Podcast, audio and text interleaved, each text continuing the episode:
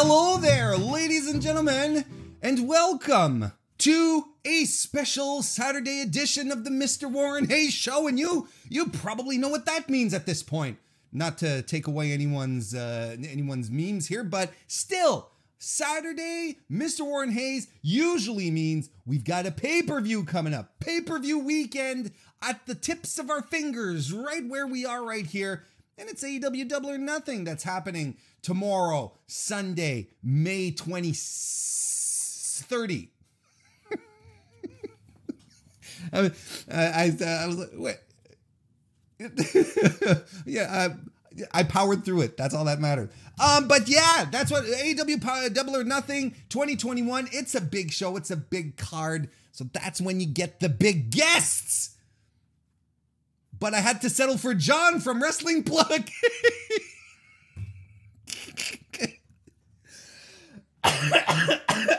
I'm, yes, I'm very proud of myself right now.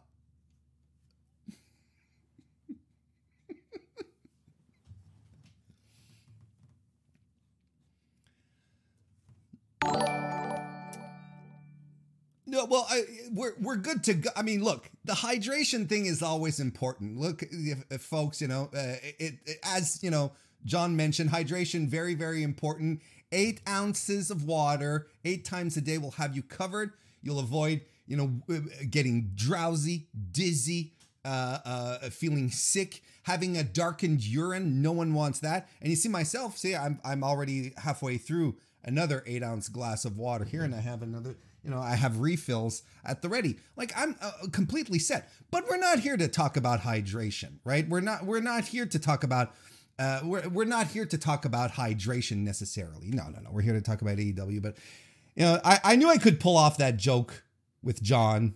Yes. Because he's a good guy. The John, of course. call me John, by the way, still like it's weird because I'm used to hearing Pluggo. Pluggo. That's How right. How you doing? But I figured here, you know, I did because the, the the pluggo thing is you know it's among it's amongst us right it's a you know it's a it, it, it's a discord thing it's you know it's a, so know, here i wanted to give you the proper props here.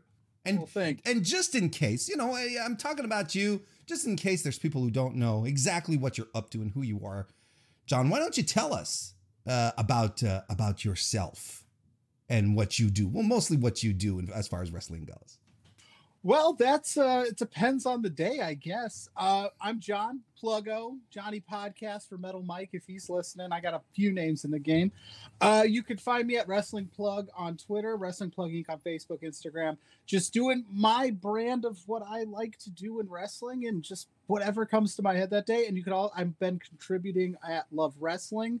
CA on Twitter. I got a show between two beards, 8:30 on Thursday nights, which I know is Warren's time, but when you get a guy as good as JPJ, you can't say no to anything that guy wants to do.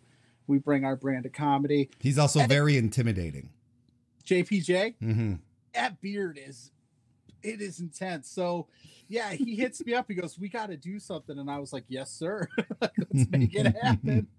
and we both have beards, and we talk about whatever. We had you on this past Thursday to talk about proper hydration, so which is essential so that's that, i mean that's what you can see me doing every once in a while like you know throw a podcast out there into the you know world. I really don't have a rhyme or reason. We just at wrestling plug inc me myself that love wrestling we just i just do whatever you know? I'm just i'm a wrestling fan and that's it that is that is what is. That's why we're here. That is why we're here indeed indeed. And i appreciate you taking the time uh, to be with me today, uh, John. It's very, very much appreciated. It's a good time uh, and and you know, there are a lot of people at the same time who are happy to see you, such as uh, WrestleMania, by the way, who became a, a, a right here and now a member of the Mr. Warren Hayes Show YouTube channel. Thank you very much. He also adds he also added that uh, today's show is called Between One Beard. So, it, and so I don't know, like you can't be between one, maybe like next to a beard. A but, beard adjacent. Adjacent to a beard adjacent to a beard. You got to get that beard game. Well, here's the thing: is like I have a very like like I have a scruff more than anything else, but I can't grow a beard. Like I literally cannot. Like I've tried. Uh, uh you know, I, my dream, John, is to have mutton chops. Okay. There you go. But I can't It it, it I I it doesn't grow out. A, a goatee though, that's not a problem. Like I get really really dark, you know, the mustache and the chin area, but everywhere else it's very very clear, and it, it, that's just my curse, man. I can't grow a proper a, a, a proper Grizzly Adams. I just can't. I don't facial hair shame. You know, if you're if you're at least putting forth the effort, you're welcome at the Between Two Beards Studios. That's all I'm gonna say. Well, thank you. That thank you so much. I That's appreciate why it. that is why we haven't had Spencer Love on yet, because that guy can't grow a beard to save his life. Babyface Spencer over there, he throw off the whole dynamic. I mean, Spencer's 15, so you got to give him time to, you know, let puberty kick in, you know, and all of that. Just give him some space. Give him some time, you know. All right, we'll we'll let it slide because he's so young and just his whole life is ahead of him. I'm at the back end, if you will. I've got a beard. He's still got things that he can accomplish. So it is Exact- what it, the The world is his oyster right. right, now at, at the at the ripe in his ripe young teens. And I guess mine has already been shucked, as they say. Yeah, yeah, you and me both, buddy. uh, but thanks so much for being here, John, and thank you everyone who are joining us live right now on YouTube.com/slash Mr. Warren Hayes. Really appreciate it. Uh, like I said, WrestleMania became a member, and we even had a little chat with the members of the Mr. Warren Hayes show before coming live. So that was a lot of fun. I was trying that out for a first time. Part of the perks if you want to get those in. But I want to say hello to those who are here, like Pete Davies over in the UK. How you doing, Pete? Nice to see you. Jay Kearns from Armbar Audio. I joined them on there. Uh, on their own prediction show earlier this week. Cool guys, like those guys a lot. Subscribe to their channel. We've got uh, Thomas Goris who's here as well. Good to see you. DGMC, Aaron Entertainment, Flowman, and we've got uh, Stina Bauer who's who's asking you to take off your shirt. That's what I I bring the fans, Warren. Well, you, you're now. Hang I'm on, wait, hang on a second. I don't want to break. TOS here. Oh, this is a family show. That's not a question of family show. I don't want to be kicked off of YouTube. Hey, the viewership would skyrocket. Look. He said, listen, listen, all I know is what I learned last night on Dynamite is that I'm gonna win these predictions because I'm bigger than you. All right, good. Okay. The QT logic says I get this going, this big old gut, I'm bigger than you, shirtless, I'd win. I'd win. That's just what we're doing. We're have a weigh-in. They can have a weigh-in on Dynamite. We can have a weigh-in here. Listen, it's either look, it's either or, right? It's uh, you you take off your shirt and people get really excited or I get kicked off. If we were in a hot tub though, John, it'd be a whole different story. I think then we could stream with our shirts off, no no issues, right? Warren and John, hot tub predictions. Ah, I mean, hey, Staying hydrated in the hot tub? that's right. Let's go. How you all doing tonight? Welcome to the Warren Hayes prediction show. Thank, thank you so much though for the for the uh, Yes, suggestion, That is Stina my Bauer. lovely wife. She Oh. is the first lady of Wrestling Plug Inc. and she is super supportive. And that is her way. She wants to see me shirtless. What can I say? She's, you know, a lucky lady. That's all I'm gonna say. And she also adds that bro tubbin. She's here for it. Yeah. Oh, I'm I'm I'm getting a good picture of what she's into. That's fantastic. That's fantastic. You're look. You're looking at it, sir. This is what she's into. Oh, um. Well, John, let's start talking about. We've been look. We've been talking about just about anything except pro wrestling. Really, that's what we do. that's pretty much it. Um. Uh, Good night, everybody. the stream's over. The um no, but uh, Double or Nothing happening tomorrow. The big uh, AEW uh, pay per view. Um, Tony Khan going out and saying that he wants Double or Nothing to be like their big pay per view. He wants that to be the big event, uh, and uh, he's promising surprises and whatnot. But you know, this is the next pay per view that we've had since Revolution, which was in February. Uh, a fantastic. Uh, was it? Yeah, it was a good pay per view. I I enjoyed it. I enjoyed it a lot. it was a great pay per view up to the last minute Yeah. and a half. Yeah. That Yeah. that thing. But talk. since then, we've taken off. We you know, there's been uh, different stories, different matches. We- How? Uh, tell me, John, how do you feel about the uh, about the build to uh, to uh, uh, Double or Nothing so far? I've enjoyed the build. I think AEW is really good at building these pay per views up into be a big deal because I mean they only get the four a year, so they've got to be they've got to make us want it. And the whole it's fifty dollars thing, you know that old that whole thing, you know it's fifty dollars, so you've got to build it and you've got to make those people want to spend that money, and they're doing that. And I I can't wait. I think Double or Nothing. I know there's only four, but I think it's up there in terms of like it's one A to All Out for me Sure. I yeah, I don't think the other two even come close in terms of big builds. And it's wild because you know I would say, like I as it stands right now, like last year in the year of our Lord 2020, may it go down in infamy. I would say that All Out was my least favorite AEW pay per view. What? Not saying it was bad, but we got Revolution, which was absolutely fantastic, and mm-hmm. Full Gear that year as well was just a blast. I don't know, you know, it's it's interesting because I think in the minds of a lot of fans, All Out is the is AEW's WrestleMania, if you pardon the comparison, right? Right. But you know, you have Tony Khan coming out and saying, "No, you know, this is the new era, and I'm, you know, I want Double or Nothing to be the big one, the exciting one, so on and so forth, and I'm going to do what I can to make it great." And I said, "Okay." Uh, I mean, I'm he can he, he, he can pick he whatever pay per view he wants, that, doesn't he? He loves to just. I mean, he's a promoter, right? Right, right, right. His job, but he loves to make these things like. And then, of course, you know, you see the duds and the fireworks. But I still, again, the pay per views are really good. It's hard to say like, oh, All Out was terrible because it's not, but it is. Oh no! If you, if you rank it fourth, you could rank them however you want, and I don't think anybody's wrong, right? Because each right. one has its really good moments and could stand on its own. So, and here's the thing: this is what's really in because you know we look we we just talked on it, you know, on you know Tony Khan being the promoter, like and acting like a promoter. It, it, you know, it's like the the the the tweet, the video that he put out yesterday before um before Dynamite, calling out Nick Khan, you know, just being this, this town's not big enough for two cons, the con man. And I'm, you know, I'm dying. And I'm like, this is fantastic. You know, I, I, I think it's great.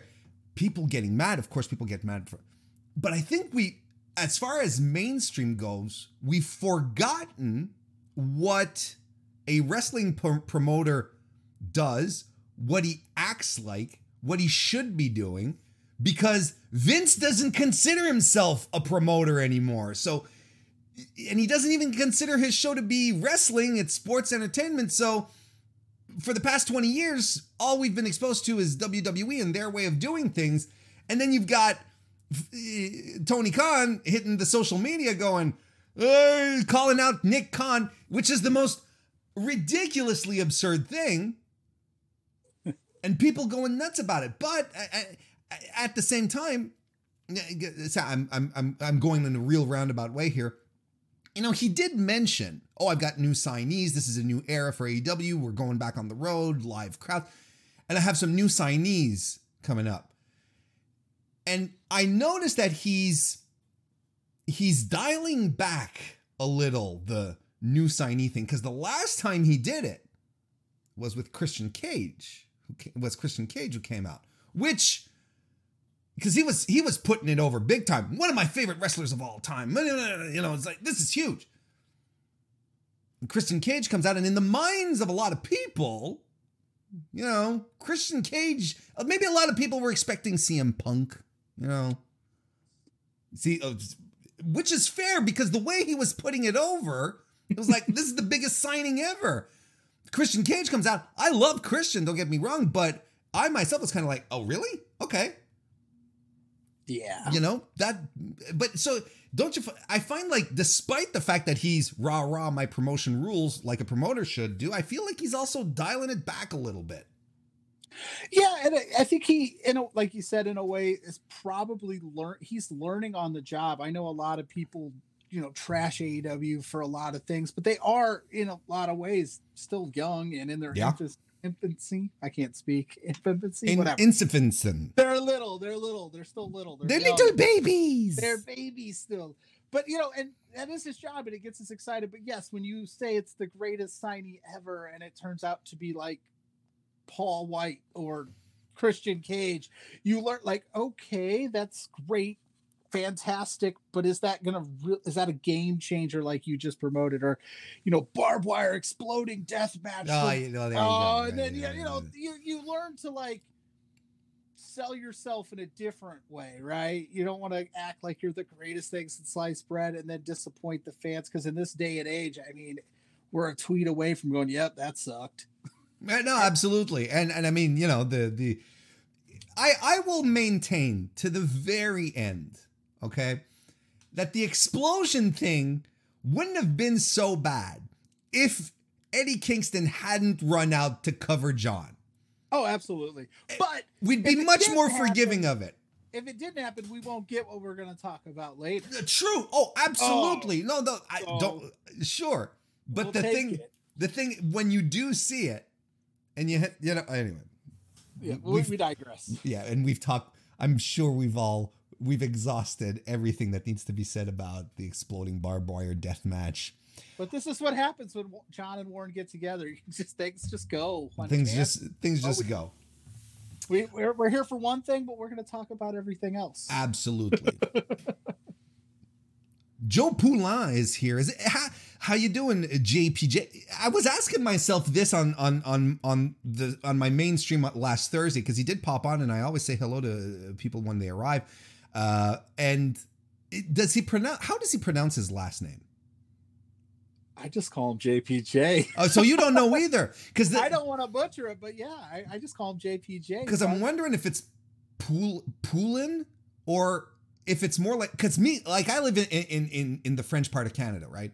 So Mhm. I have it. I I Poulain is a is a French last name, so I I just go Poulain. I'd call him Joe Poulain, you know, from around here. Well, but- he's from he's from the Boston area, Yeah, so which makes sense. So it could be Poulin, Poul Poulin, Poulin. I just call- I don't just know. the greatest co-host in uh, wrestling history. I'll call JPJ. I think I'll keep it. I'll keep it at The that. greatest, the greatest beard, and He does. It, it's it's Poulin, no French accent. He says. okay.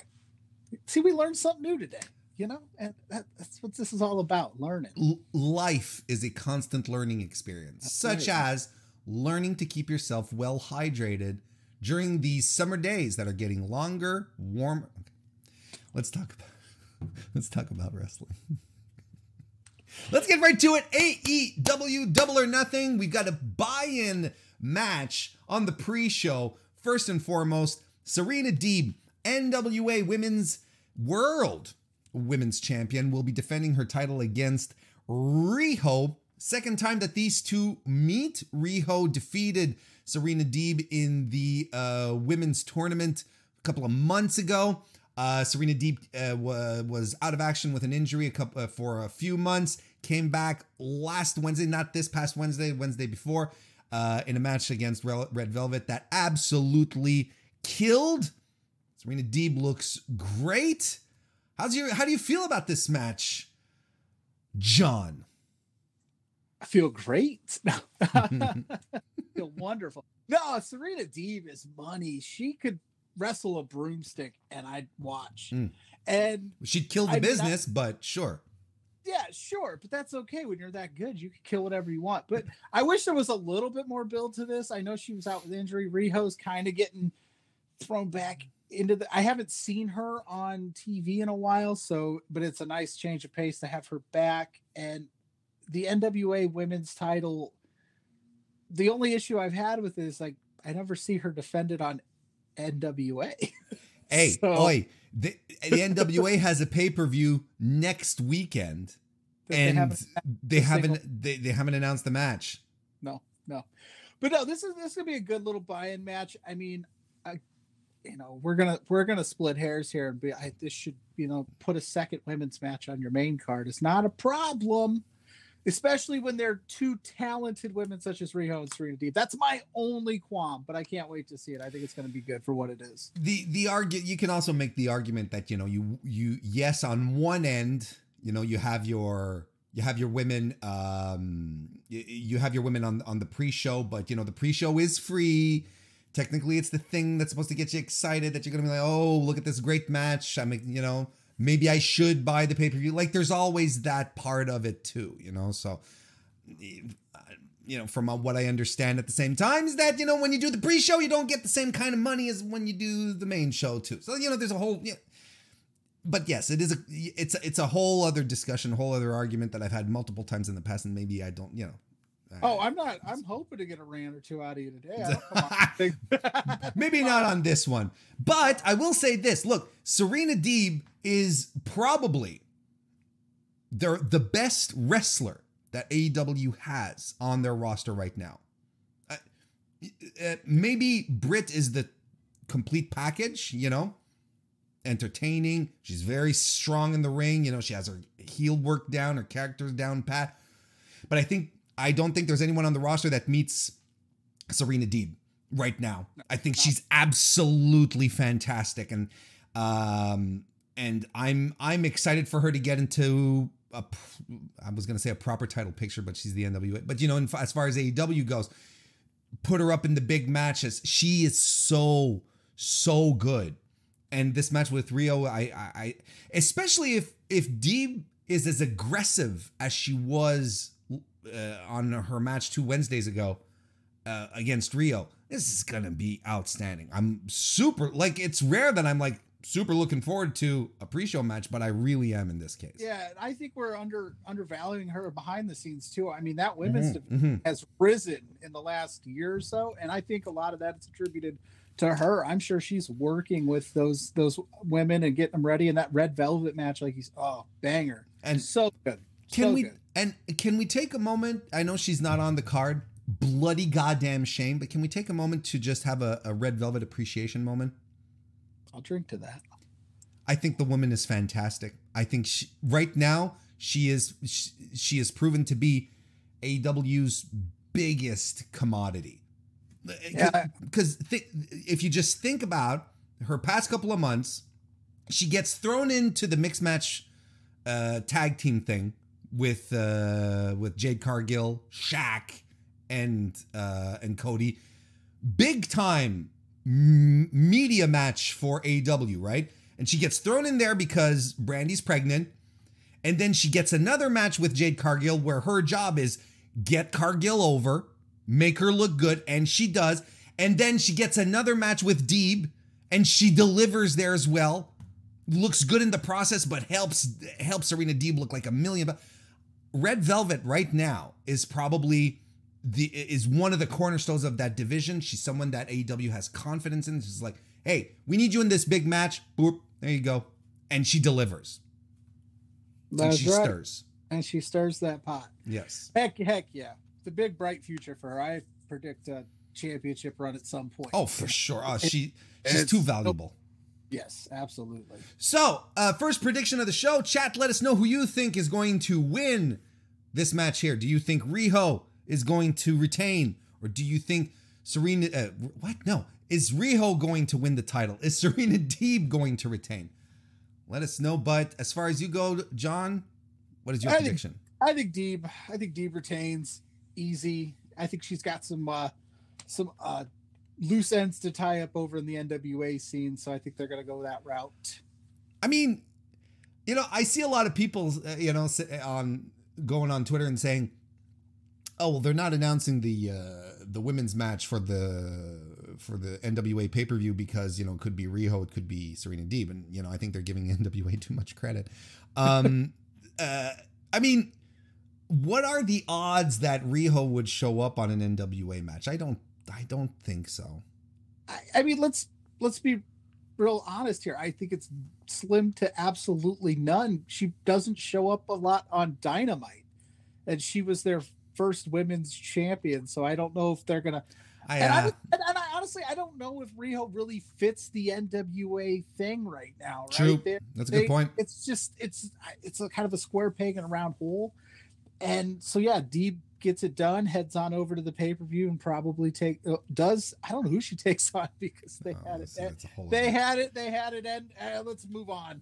You're that's a whole other thing fired thing. up, and I don't want to do that. But I think yeah, but I agree. I think Serena Deeb is going to retain a lot of people in the chat as well. Are, are saying Deeb, Deeb, Deeb.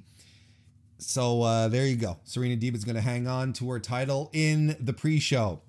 Let's talk about the uh, Casino Battle Royal if you want, if you feel. We know how this works. Are they still are we still doing the suits? You know, Yeah. with are they still doing that? Yeah, I- I, I think it's still the five come out at a time, and then the Joker at the Okay. end. Our participants Christian Cage, Matt Sydal, Will Hobbs. I still I can't call him Powerhouse. It's too corny. I can't get behind it. Uh, Penta, Jungle Boy, Matt Hardy, Marq Quen, Isiah Kassidy, the uh, the Matt Hardy House Squad, whatever he calls it. Uh, the Blade, no Butcher, which is a shame, but the Blade is going to be there. Uh, Evil Uno, Colt Cabana, uh, Preston Vance, 10. Griff Garrison, whoever that guy is, Brian Pillman Jr., Max Caster, Anthony Bowens, QT Marshall, Nick Comoroto, Dustin Rhodes, and Lee Johnson, and the Joker card, of course. So we're, you See, know, Punk. See, I'm just kidding. what- it gets me before every time. Be, yeah, exactly, right? Every time there's like a, a secret entrant. So does the here's the th- what do we do? uh, uh, so, let's start by doing. I'm not asking what we're going to do. This is what we're going to do. We're going to start by talking about who's going to win this. Who do you think is going to win? And then we'll talk about the Joker. Unless you think the Joker might be the guy who's going to win. I have zero idea who the Joker is this time around. Usually, I have some kind of like Okay. Maybe. this, maybe it's that, but I, I'm actually completely blind because I don't know who's left for them to sign. Well, listen. Let's start. Let's start with uh, the winner of the battle royal. Who do you think is going to uh, is going to be the person who's going to get a shot at the AEW World Championship? Uh, I mean, if I'm a betting man, is it Chris? It's got to be Christian Cage, right? Yeah, He's Tony Khan's favorite wrestler. It's it it gives you that opportunity to put Christian Cage in a title picture with Omega without having him work a bunch of matches to get there, which is always That's a good which is all which is always the beef with the new like the ex WWE guys is oh they get title shots right away. Don't the rankings matter? Well this is your opportunity. And of course everybody would be like I knew that was gonna happen. I'll be I'll be shocked if it's somebody else because right all the people you've mentioned have little beefs within that group and I know Hobbs and Cage have beef too but I think everybody's kind of eliminate themselves. We'll see Christian Cage, Hobbs, and I think he'll get it done just to piss off Taz because a pissed off Taz is a great Taz. A pi- uh, Taz with a chip on his shoulder is the only Taz we My ever want. My favorite AEW trope is every time a Taz guy loses, you got lucky. oh come on! Like every time, every time, you got so lucky. You're you're lucky I'm not in that ring. Calm down, Taz. your boy, your boys just aren't getting it done. That's I fucking love him. He's so good. He's so good. Um, so I'm I'm in agreement. And Chad, I'd like you to let us know who you think is going to win here. I look, Christian Cage is a he's a former WWE guy. God, I am so sick of that. Uh, I'm I'm I'm No. it, it bores me to tears at this point. God forbid he gets a job. Yeah, exactly. Shame right. on him. Shame on him for working. What the? What? Can we say? Can we say the F word? Oh, we show? can say all the words. What the fuck? Right. No. Christian Cage, how dare you go out and get a job in your field How dare you be so talented oh, that you can your family. continue to work up in that age bracket and work strong matches? Fuck you, Christian Cage. You're terrible. God. So here's And AEW for fuck you for getting for even thinking he's got talent. He was in the WWE. He's got nothing left. What are you doing? Sorry. so that no, but that that echoes echoes some of my sentiments for sure.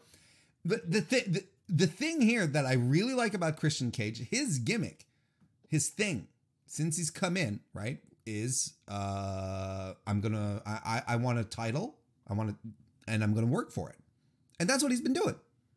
Yeah. you know you can't. It's it's not it's not like I.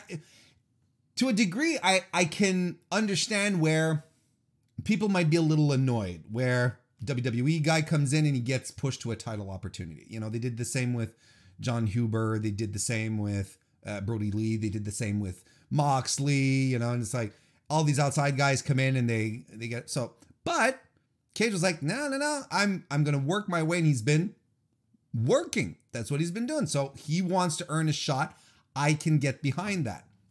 So and and at some point you, you, you have to shake off that stigma, right? That thing where it's like, oh, he's a former WWE guy. At yeah, at what point does it become acceptable to call him an AEW guy because that's where he's working now, right?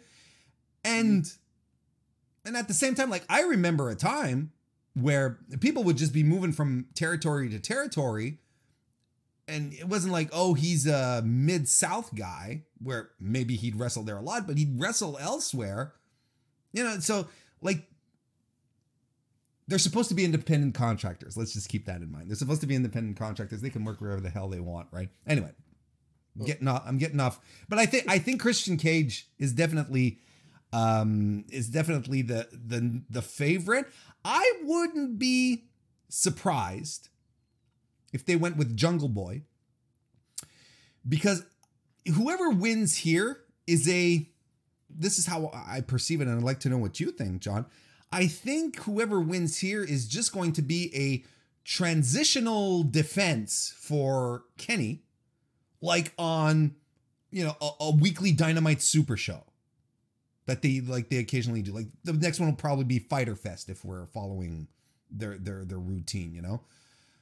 Um, so uh, that's what I think. I, I think before we get to All Out, the next ba- the next big pay per view with the next big challenger, they're gonna give him they're gonna give Kenny a strong uh, uh, uh, a strong competitive match against someone who you'll know won't take the title off him, but will still give a good a good match. Wouldn't you? What do you think? Yeah, well, I don't I don't want it to be Jungle Boy then because. they they do that to him, right? But that's they, his role. That's what he's been doing. I know, but it's one of those things where it's like then it's he, this guy is incredible, and that match would be amazing. But it's another Jungle Boy L in a big spot, and you're just like, oh come on, just give him, let him get over that hump. Yeah. So, but I wouldn't hate it. I, I would be all for it. I'd watch it. It'd be exciting. Jungle Boy is amazing, and I think him and Omega would have some good chemistry. I oh I that, that I I want to see it, but I don't want it to happen to him. I so, but I'm behind. Christian Christian Cage loses though. He's still Christian Cage, right? So he can take that L and it's it's whatever. And I still think Jungle Boy, despite the fact that I've been saying for months now that you know at some point you need to have Jungle Boy and Jurassic Express start winning matches, you know, just yeah. outright winning matches, because no one wants to back a loser, you know. No, no. I mean, I love Heath Slater. He's a loser. a lovable one at that. Yeah, you know it is what it is. Um, but uh, I think I think we're pretty much in agreement that our first picks are are are, are is Christian Cage. I think that's the one that makes the most sense. Um, now as for the Joker, the T- the TBA, you have you said it at the start. You have no idea who it might be.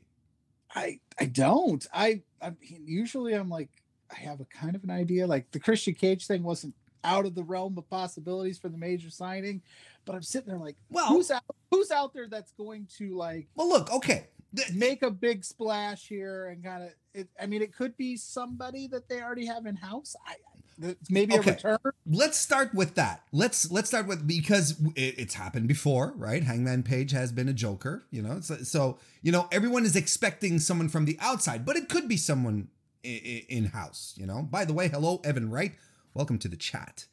Um, so so it could absolutely be, uh, it could absolutely be someone from inside. Who though?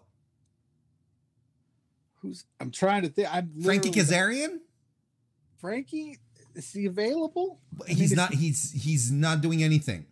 Christopher Daniels is he healed up? Technically, he's retired. Like he's retired.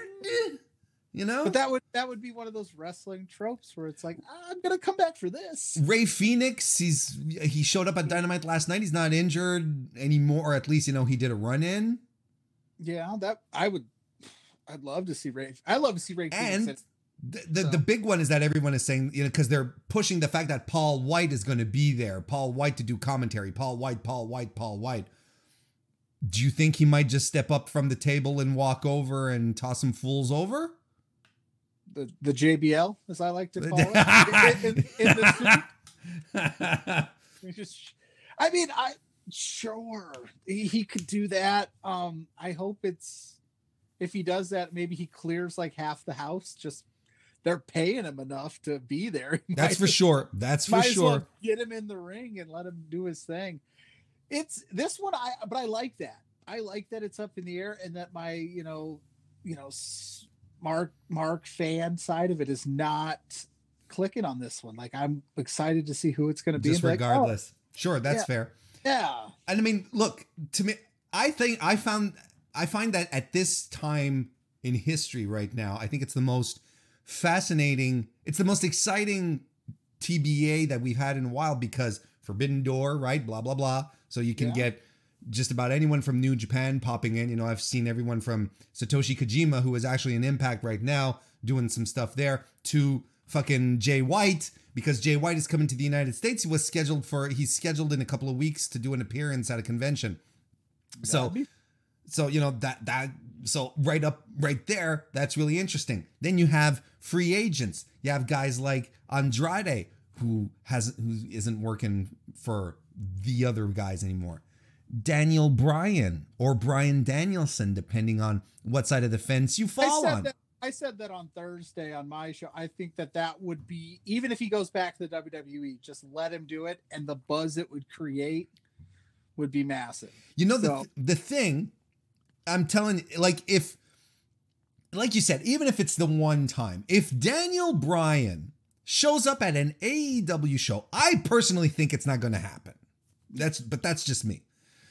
But if he does, and I eat crow on it, and I will I will this is I will gladly eat crow because it will create the biggest wrestling thing to happen since AEW was announced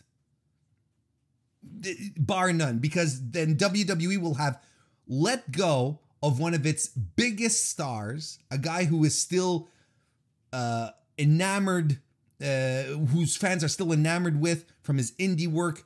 His uh, like, it, it'd be one of their severest blunders. I'm not gonna lie. But it would be like the summer of Brian, right? He goes to AEW, does Oh. a little there, goes on the Indies, does a little there. Oh, and then if he ever said, "Hey, Vince, I want to come back," Vince is not going to say no. that's the dream. But that's the uh, honestly, that's the dream. But I'm not gonna lie. I'm pretty sure, pretty damn sure, he's re-signing with WWE. Uh, That's my feeling. But you know who I think is my call, and a lot of people in the chat have been saying it. Nick Gage. I think Nick Gage is a is a wrestler to come in as a TBA for this like a one shot. I'm not saying he's signed, just as a one shot. I think it'd make a lot of sense because he's hot. He's super hot right now, thanks to the doc. He's got the thing with Jon Moxley going, right? Like eh, he Nick Gage has the connections to get into AEW with Mox, with Janela. You know, like he he knows who to talk to to get in.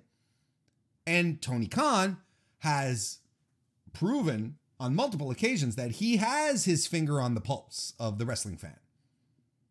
So just bear with me for a second here. He's the AEW. If you are of the opinion, like I am, that the AEW audience is more aware of what happens on the independent circuit than the, the WWE crowds are, I'd agree there. he Yeah. co- he comes out to a packed arena, first live show in a while. People are already on fucking pins and needles because they're excited to cheer for their faves. MDK man comes out, place just b- the roof gets blown off, and it'd be a nice thing, especially when like you'd get the pop, you'd get the guy, and then you'd get that whole part of the story that they were telling within the dark side of the ring doc where it's like he's on a redemption arc he's trying to better himself he's trying to stay on top of things that would be a nice thing for him on top of just having Nick Gage pop up as a surprise on your pay per view. I think it'd be it'd be wild. Yeah, and it'd be big enough where we're not let down, so to speak, right? Mhm. You're like, oh wow, Nick Gage, great, that's crazy. Instead of like, oh, you said it was going to be the greatest thing ever, and we're like, oh, it was Nick Gage, right? Or it was like Gangrel, which would still be cool, but not on the same level, you know? Cover covers Matt Sydal in blood and leaves. Like, it's just like I would pop for that. I'd be like. Last time I saw Gangrel wrestle on just a random MLW a few years ago, I was like, he's still going? Like, Yeah, yeah, no. He, he he pops up once in a while. He shows Yeah. up. He was on a GCW show, if I'm not mistaken, last year. Uh, Evan Wright left us a super chat. Thank you very much, Evan. I appreciate. It. He says he, he says if I hear final countdown, Warren, I will lose it because that was um, that was uh, Bryan Danielson's theme on the Indies. So yeah, and I mean, look, I mean, Tony Khan's shelling out the money for the uh, for Wild Thing and Tarzan Boy. I mean, dude, good for him. He's the got Pixies. the money. Yeah. Yeah, the Pixies, yeah, with Orange Cassidy. So uh so there we go. So I've it, it's a battle royal. It'll be whatever. That's fine. It'll be it, Wow. it- right up until we get to the final four. That's that's from that point on that we'll be interested. Let's, so we'll see what happens. Uh next, the Young Bucks, the AEW World Tag Team Champions Matt and Nick Jackson plus Sneakers will be taking on the Thieves, the Dirty Scumbags, Jon Moxley and Eddie Kingston uh, and this is for the titles, of course. Um, this is an interesting one for me, John, and I'm curious to hear what you have to say about it. This is a match where I look at it on paper and I'm like, this cannot suck because there are too many talented guys in this ring here. Like, it's not going to blow in any way, shape, or form.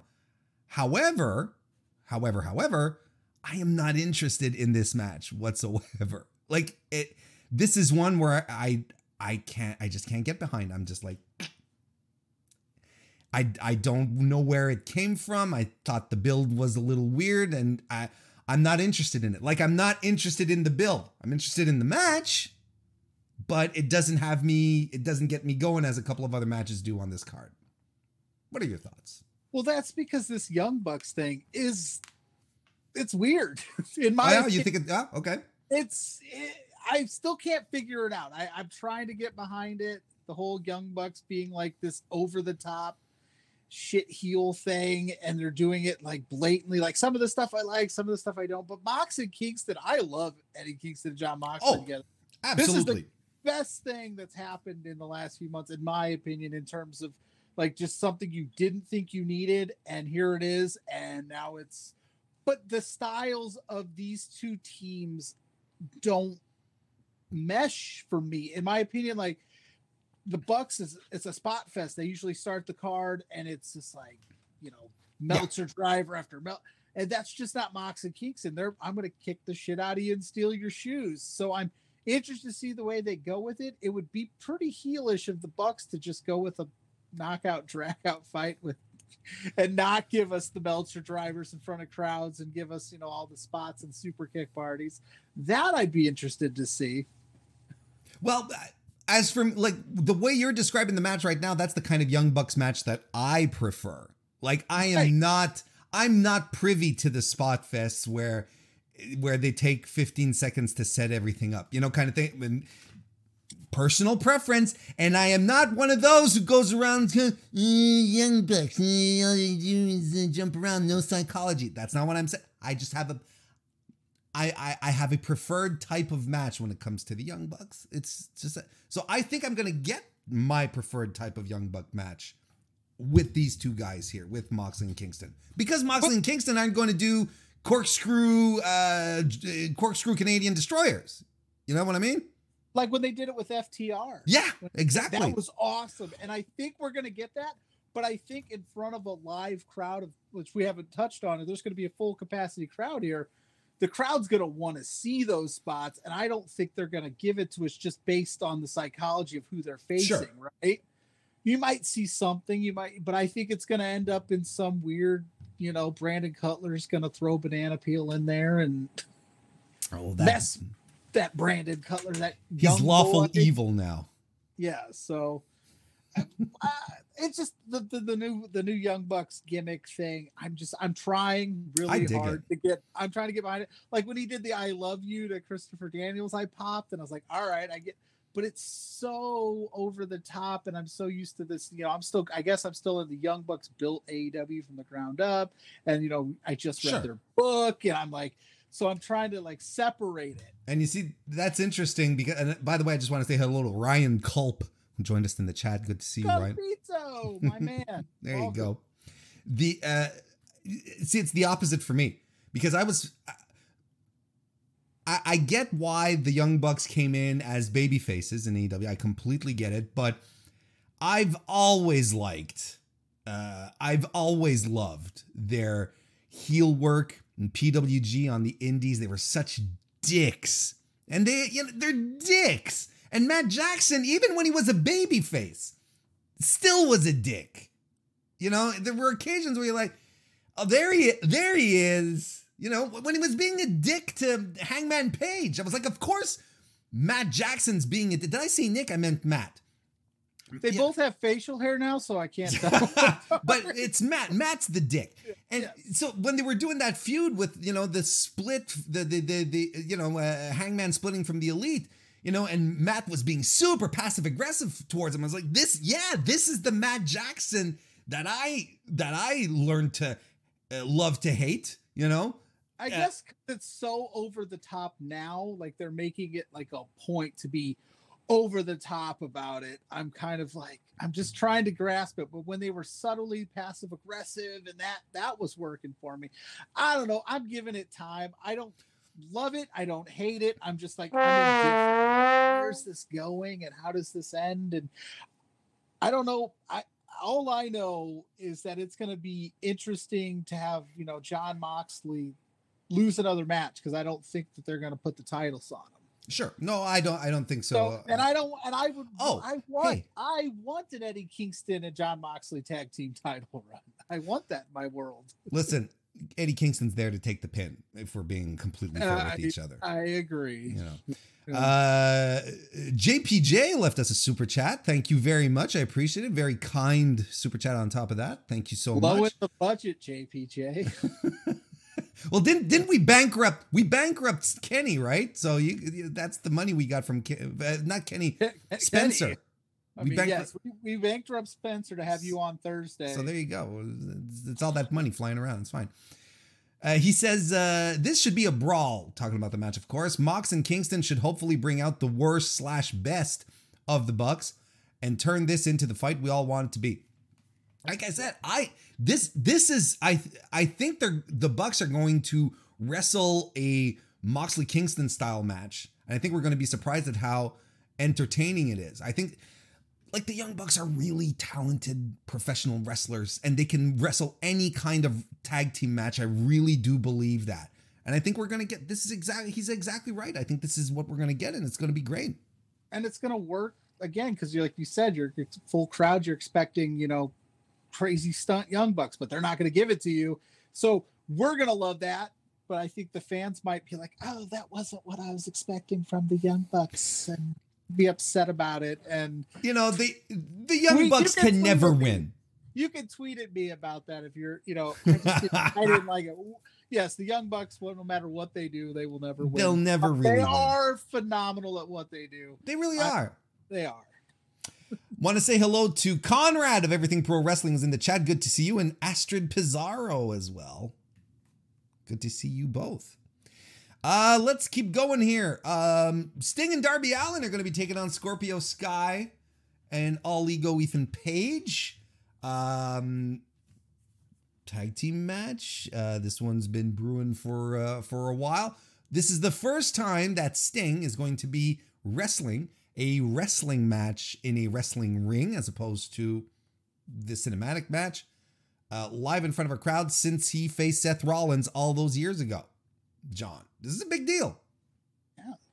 This is professional wrestling in a nutshell, right? So you've got 60 year old Sting and 110 pound Darby Allin against two guys that look like they are like just you would build those guys and you're create a pro wrestler. They are at their physical peak and they look good and they are phenomenal. Ethan Page and Scorpio Sky. I didn't think I wanted them together, and I think it's working really well.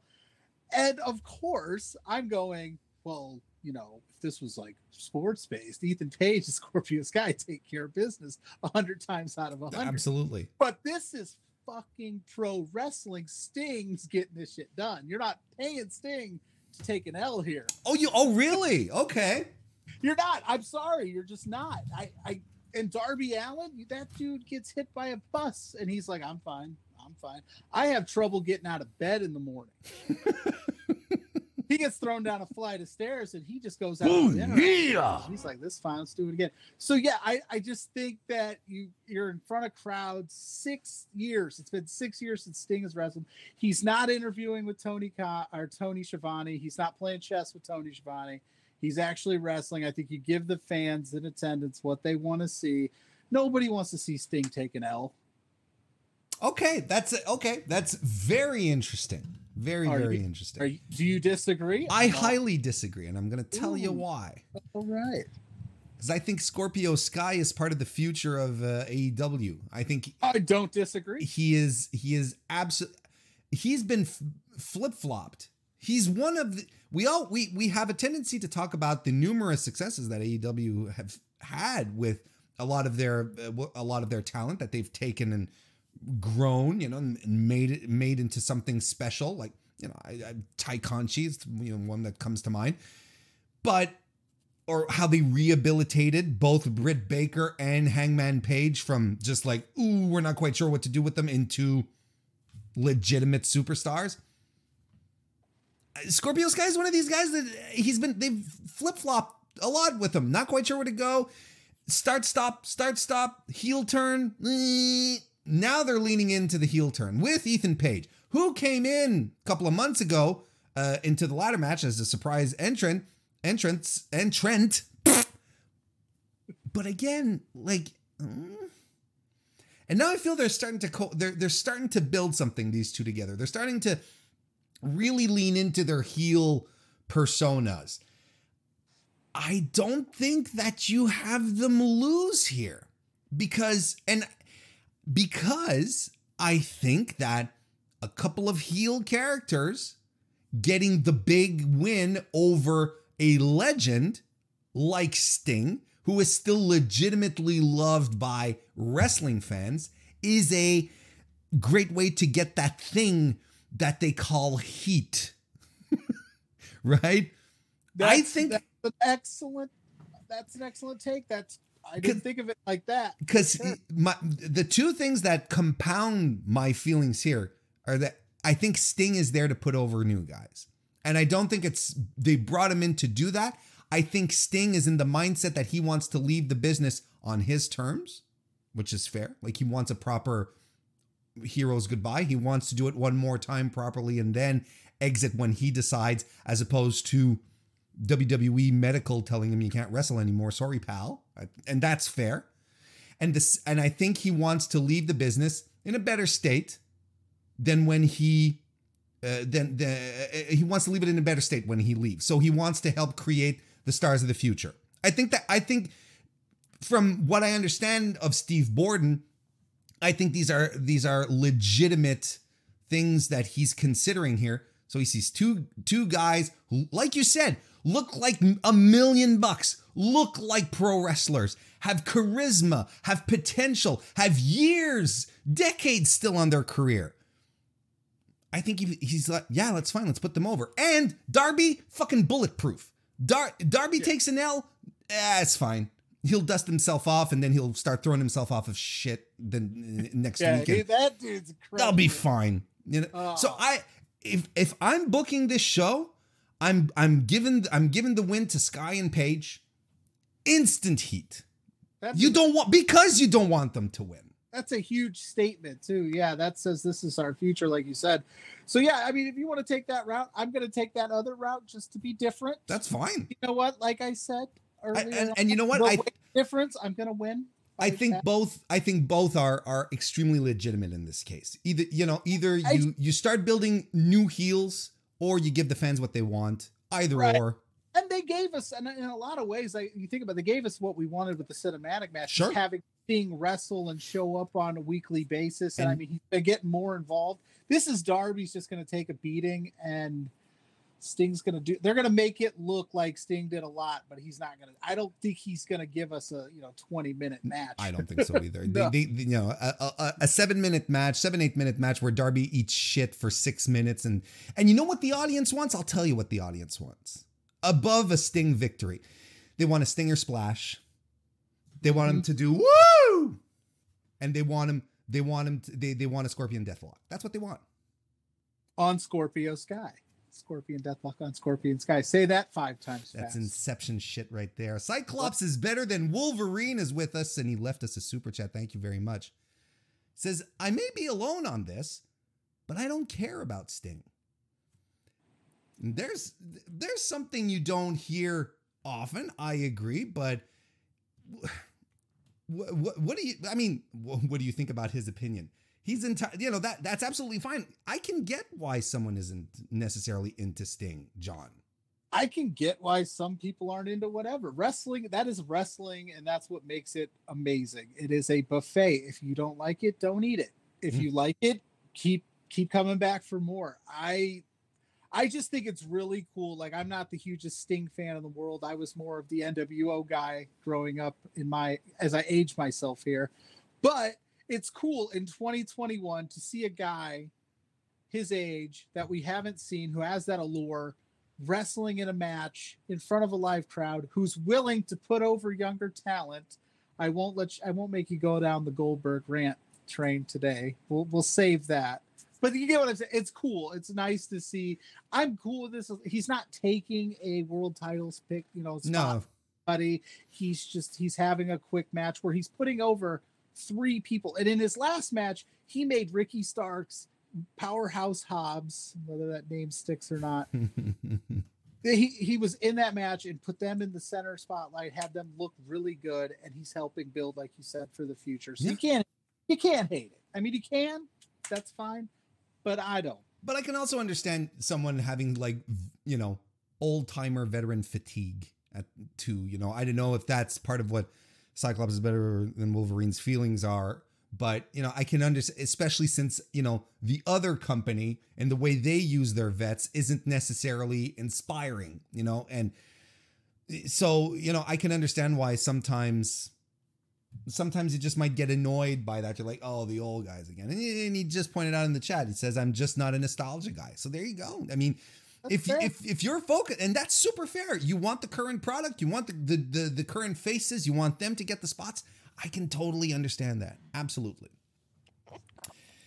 So we're at odds as the res- uh, uh, in regards to the result of this match. Let's see if we are at odds in regards to Hangman Adam Page versus Brian Cage here.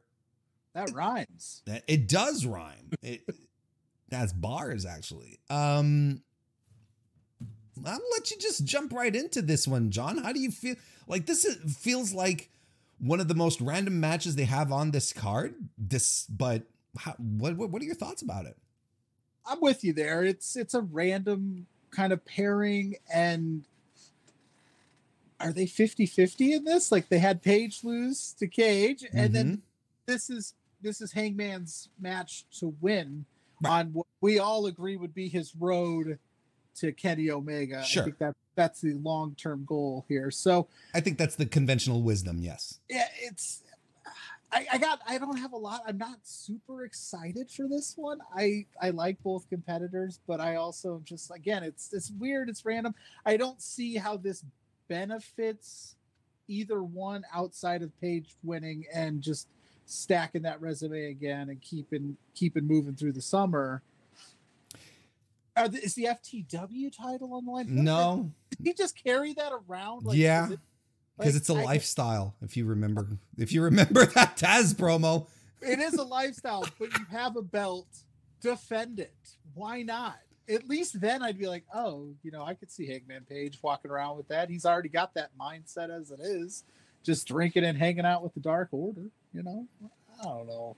So This you, you take the floor on this one. I got I see as as a bit out of the blue that this match feels like it's it's it's one of the matches I'm most looking forward to on the card. Bec- solely on the basis of that extraordinary match they had on Dynamite a couple of weeks ago, which I thought was like that came out of nowhere, showcased Brian Cage like a killer, Hangman Page uh, being as good as he usually is, but that match was amazingly good. So I'm like, well, if that's what they do for a TV match, I'm stoked for the pay-per-view match. Right? Like if they're bringing it up, if they're if they're going to knock it up, I'm, I'm just here. I'm, I'm just super cool with that. To go. You got lucky, Page. Yeah, you yeah. got lucky. You're lucky. I'm not that's what you but ah! but I agree with you like the do you 50-50 this? I I don't want to go down that road. AEW is really, really good at even in a loss. When Hangman took that loss, I think everybody's like, "The sky is falling for Hangman." yeah, but yeah, but that's it's brain not. Like, he he he got right back at it. He's back on a hot streak. Cage is on. A, it- it's gonna be good, but it's like, I what do you what do you do with Brian Cage after that? I think I think you build Brian Cage. I think he wins again. Hmm. Because my whole theory in regards to Han- to Adam Page was destroyed when uh, when Brian Cage defeated him. I was like, oh, okay, I every just took a sharp right in regards to what I thought they were planning. Where you know uh, Kenny would be ducking Hangman Page despite Page having like a thirty win streak. You know, and and then people being like. Kenny, you can't duck him anymore. You can't. You can't. He is legitimately the number one contender. You can't. There's nothing you can do. He's so they're they're clearly not going down that road. I still think Hangman Page and Kenny Omega is the match. I still think that's that's what that's what we're going it- towards. to take the the sports analogy of it, like in college football, it's great to get the loss out of the way early than Sure. it is to, to lose at the end of the season and then you're out of the playoffs. This way, you can have Page go on a run after he, you know, loses to Brian Cage and elevate Cage. So because I think that's what they have to do. Because look, to me, Brian Cage is a natural feud for Miro as TNT champion. I think it's a natural fit. Be fantastic. I think it'd be great for these guys to really go at it. That's those guys have more muscles in their pinky toe than I have on my whole body. So yes, let's see that. Let's do that. And um, and and and I'm still of the mindset. I still think Page, Page versus Omega at All Out. Page loses, and then what at Revolution next year they get the rematch, and that's when that's when Page that's when Hangman Page wins. Third time's the charm, because he already lost to Omega. Yeah. that's what I think. Anyway. I'm not booking, so but uh, come uh, circling back here, I, I I think this is one that could go either way, but I think I think you want to I think you want to build Brian Cage, and I think you want to make him look dominant, and and personally, I'm okay with let's say Brian Cage becomes the thorn in Adam Page's side, the wrestler that Adam Page just can't beat. You know, I'm okay with that kind of story, like they like they did with Oscar and Becky Lynch for a while. Like you know, Oscar Becky Lynch was unable to beat to beat Oscar until she did, and they, they didn't make a big deal out of it. It was a perfect story, but that's a whole other thing. Like I, that's the kind of sports centric storytelling that I like, where you can call back around on this and it's like, uh, in their last six encounters, Brian Page, uh, Brian Cage has defeated uh, Hangman uh, all six times. You know, Yeah, Is, does even- Hangman finally have the formula to beat him this time around? Kind of thing. Yeah, know? even bad football teams play really well against their division rivals. You know what I mean? So you build that, like you said. I think that's an excellent point. You know, have that one guy or two guys that you just can't. yeah. It's always a knockout, drag out slugfest, and either one of you can win. I'm cool with that. I'm still gonna go with Page just to be different from Okay. you. Why not? But I, again, it could be, It- and it, I ultimately it'd be okay. I, I'd be okay with it because I love Hangman Page. I think if I again, if I were booking it, I'd I'd put Cage over. I'd put Brian Cage over.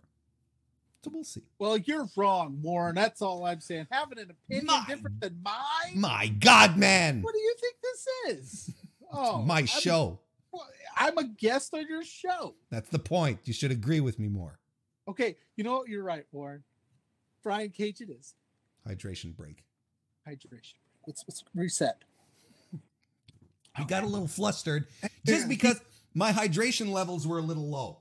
Yes. So it's Okay. very important, folks, to keep yourself hydrated with water. In this case here, as I mentioned earlier in the, on the um, the pre-show that we were little doing. ASMR there. No, it's not bubbling quite as much, but uh, water fresh out of my soda stream. Mmm. A little bubbly, you know, just to make because I can understand. You know, I understand people is I don't like water. Add add a slice of lemon. Here, here's here. Let let's take we're we're getting our hydration break. Here's what you do. You get yourself a nice mason jar. You fill it fill it with cold water. Take a handful of strawberries. Just slice them down the middle. Don't get fancy. Just take the tails off, right? Just slice them down the middle, John. Put them in there. Couple of slices of lemon. Close that bastard up. Put it in your fridge. Let it let it stand overnight. The next day, you have a a a taste sensation at your fingertips. Not too lemony, a little sweet, nice little pinkish color to it. Fantastic stuff. telling you guys, there's no reason to not be drinking water because there are too many ways to make water interesting. Just like making Anthony Ogogo interesting with Cody Rhodes in this feud that they've been having. They're going to have themselves a singles match at Double or Nothing. Um, I'm excited about this one. I legitimately am. Um, I mean, every I, everyone's talked about the promo. Everyone, yeah, but I mean, I'm excited for this match. I'm excited for this match. Do you know why? Because they built they built it so that I'm excited to see Anthony Ogogo wrestle. Yeah. Yeah. Just as simple Uh, as that. Is Cody such a genius that he does these things that we know are over the top, but in like low key, he built this guy into somebody that we want to see wrestle and not only wrestle, I think we want to see him win. And Cody's like, I'm Cody, I'm bulletproof. He he cut the promo that was questionable. Mhm. I, I I I wasn't feeling it, and I think it was the wrong climate. They went with the trope that all foreigners are bad, and Yep. I I hate that trope. I think that is lazy. I mean, we're in a way- we're in 2021 now. Yeah, exactly. Yeah. Like, oh, he's from Britain, so, and I'm American Dream. But he did this in a way that, so he's coming out as the American Dream. Mm-hmm. Is he willing to take the L as the American Dream? There's so much to this, right? Okay. But if you, but if you take down, if you don't, if you beat Anthony Ogogo, you just said, well, ah, we're this guy isn't. I, I think he's going to get the W here, Ogogo, right? I want to see him hit. The only thing I'm looking forward to is how many liver punches is Cody Rhodes going to right? it's gonna be. It, uh, yeah. It's going to be like 10. Is it good? Yeah, I was gonna say, is it gonna be like the fiend eating curb stomps Yes. level? So over the top American Dream. They're shoving it down his face. They let Austin Gunn take two of these things. Right. Austin Gunn. Austin Cody's Gunn was bleeding from the mouth. Yeah, Cody's taking 10 of these things. There's going to be blood all over that match. I feel bad for whoever's got to wrestle in the ring next. It's just the, and then yesterday they had the build, and, you know, Paul White's like Ogogo. You came out with four guys. What are you scared? And then Cody comes out with 50 people. Yeah, the most Cody Rhodes thing. Like, it's so over the top, but in a, in a weird way, I think this is part of Cody's genius. He's going to go, I know people are going to shit all over what I'm doing. But look at this guy that we just built that you all want to see kick my ass. Mm-hmm. Mm-hmm. Even if they're portraying him as the heel, we want to see what this guy can do. So in a weird way, Cody is is playing the part perfectly. Listen, I cannot. I uh, Anthony Ogogo um, confirmed to me last week that he he will never be a heel in my book No, when he tweeted out uh, his uh, his how thankful he was uh, that a whole bunch of people unfollowed him once he tweeted a picture of himself officiating the marriage of his sister and her girlfriend, and he said, Yeah. "There, all the bigots are gone off my timeline." I'm like, I. I cannot. I how You're am I going to hate this guy moving forward? I can't. I just can't. Regardless, he, he'll he'll always be a good guy in my book at this point. So, uh, so yeah. Chad, by the way, let me know. I know you have opinions on the Cody Rhodes Ogogo stuff. I know you do. You watch wrestling. You watch wrestling for two reasons: for wrestling and to have opinions. Drop them in the chat. Let, let, let us know what you think about Ogogo and Cody and all this stuff. The um, and this is what I don't know how genius it is because it's I think it's Cody's love of the old school that's just bubbling back up to the surface. You know, he likes it. The greatest thing that Cody Rhodes has done is convince people that he's an old school wrestler guy. When he's come up in the 2000s, you know, worked for WWE, the Indies, but New Japan, Ring of Honor, you know, he didn't sweat it on the territories. You know, and I love how, you know, people are like, Cody's the old school guy. And I'm like, Jesus Christ. You know, if anything, Dustin should be, is legitimately an old school wrestler, right? He's been wrestling for what, 40 years? Yeah. 50 And I mean, like, and he's actually been through, he's actually did territories towards the end in WCW. Like he did the whole thing. So I love it when it's like, oh, Cody's an old school guy. He loves old school wrestling, and that's fine. And it, it that's why his feud with uh that's why his feud with his brother worked so well because it just called on all these basic precepts of wrestling. And it's the same thing here. Rah rah America USA USA versus the evil foreigner. It's the most old school basic thing. So, so it's not a surprise to a degree where you're like, of course Cody's going to do this at some point because he likes the revival stuff. He likes to bring it back. He likes to make us feel like, uh, oh yeah, this this is how we used to do it. I just think but it's a terrible trope. I, I don't like it. I, I don't. I, I I think it's I like all the other stuff. the foreigner thing is is played out and not but the way he's going about just being eccentrically over the top about it, it's like, dude, yeah. you're doing these. He does this. This is what Cody does. He smashes thrones. He says he's never going to challenge for titles. He cuts these promos. He always puts himself in these spots where, for better or worse, at least we know we're going to be talking about it. And like I don't know I don't know how much he's he has a tendency to then go back on Twitter and explain what happened, you know? So sometimes I'm like I is it genius or was he just is he not expect is it not the result he was expecting? Like maybe he was expecting something else. thing. Yeah, you know, or he's kind of like, oh, I, you know, yeah, my promo, my promo was good, man. I ran it through, a I ran it through a, uh, a focus group. It was fine. I'm like, come on, man, just. But then, but then to go, I think I misspoke. But he didn't misspeak. It, it wasn't a focus group. It was like I worked it through veterans backstage. But and, and but he didn't say he didn't misspeak because I could if he had said, "Oh, I, I ran it through a focus group," and he says it a little bit uh, offhandedly, saying, "Oh yeah, I sent it to my friends and my confidants, and I asked them what they thought about it." But no, he said, "I workshopped them, put it through a focus group. We're a data-driven company. We have databases." And I'm like, "No, he didn't misspeak. he didn't misspeak.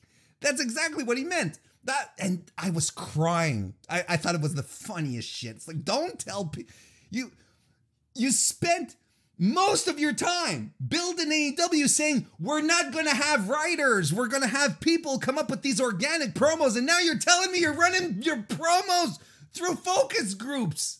Most old school, new school guy ever. Let me I'm gonna be old school on screen and keep kayfabe alive, but let me tweet about what I was actually doing. Exactly. scenes. Oh, Cody. But to I bring it hope he gets liver punched. I and Ten I, times. I ten times he says, and I think he's gonna get liver punch. I think he's losing.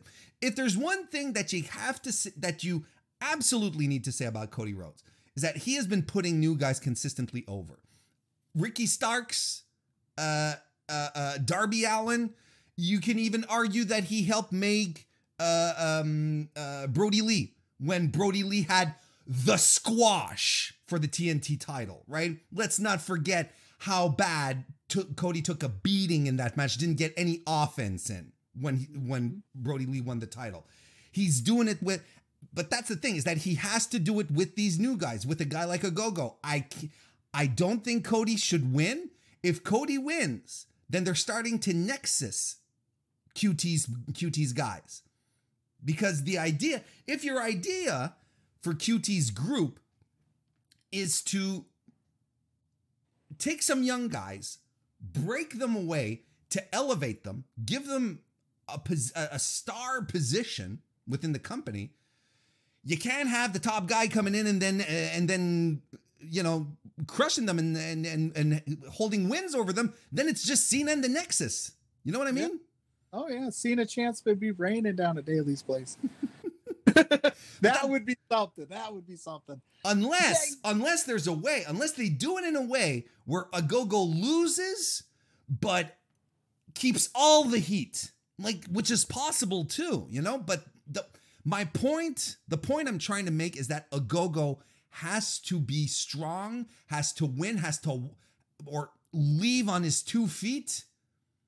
And if he loses Cody, if he loses the match, Cody has to has to be dead, like figuratively speaking, of course. And We're gonna do the old throw in the towel trope again. Maybe you know, it's like uh, I, I'm with you. I think you gotta put Ogogo over here. I just you, like you said. I mean, Cody's not in a title picture. Eh, the other EVPs are off doing title things. His job should be to continue to build this next crop of people because whether we like it or not, you know, Cody's getting older. They're all getting older, and they. Mm-hmm if you want AEW to be successful, yes, you need names, but you need to build names. That's what we complain about at the other companies. They don't build enough stars and they rely on Legends nights. Right. And things like that. So this this has to be him stand and talk. Yeah, Cody, take 10 liver punches. I joke, but take, you know, take a beating, do the Cody Rhodes bleeding all over the place thing, but let this guy stand tall in do, Daily's place. Right I don't think people are going to boo him after the fact. I don't know. Maybe it is. I, I, mean, if they boo him, that's good heat. That's what you want. You I'm interested to see what the fans what they. I'm really excited because there are so many of us that are like, he's the face of this. Cody's the heel. I love. I love Anthony Ogogo's my boy. I love him. That's right. He's that's great. Right. Cyclops is better than Wolverine left us a super chat. Thank you very much. He says, "Did you all see Ogogo's tweet on Stone Mountain face?" Yes, I did see that earlier today where Anthony Ogogo was um, visiting Stone Mountain in Georgia, which is that monument. It's a, it's a mountain, but it's also a monument to Confederate leaders, right? And he, I don't remember the exact wording of the tweet, but he was like, "I'm visiting this this place where they where they're celebrating." uh, fallen soldiers who were fighting to keep slavery alive, you know, and I'm like, oh boy. Uh, again, uh, base. Yeah.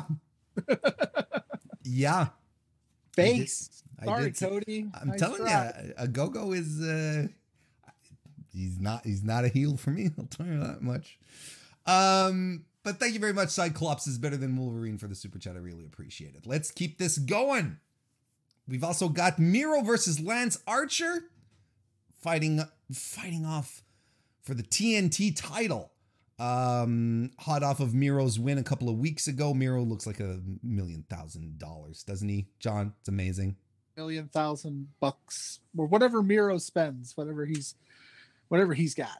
That dude, I mean, I'm telling you what his his work in the last month alone has been insanely good and everything that we've expected when he signed, right? This yeah. is what we wanted, but they kind of slow played him into the spot and had him hang out with Kip Sabian, which is fine. And now we're seeing what we wanted to see years ago from Miro. I I'm looking forward to this. I, I love Lance Archer. I love I think they're both just gonna it's just gonna be a knockout, drag out, just two big sons of bitches is beating the crap out of each other.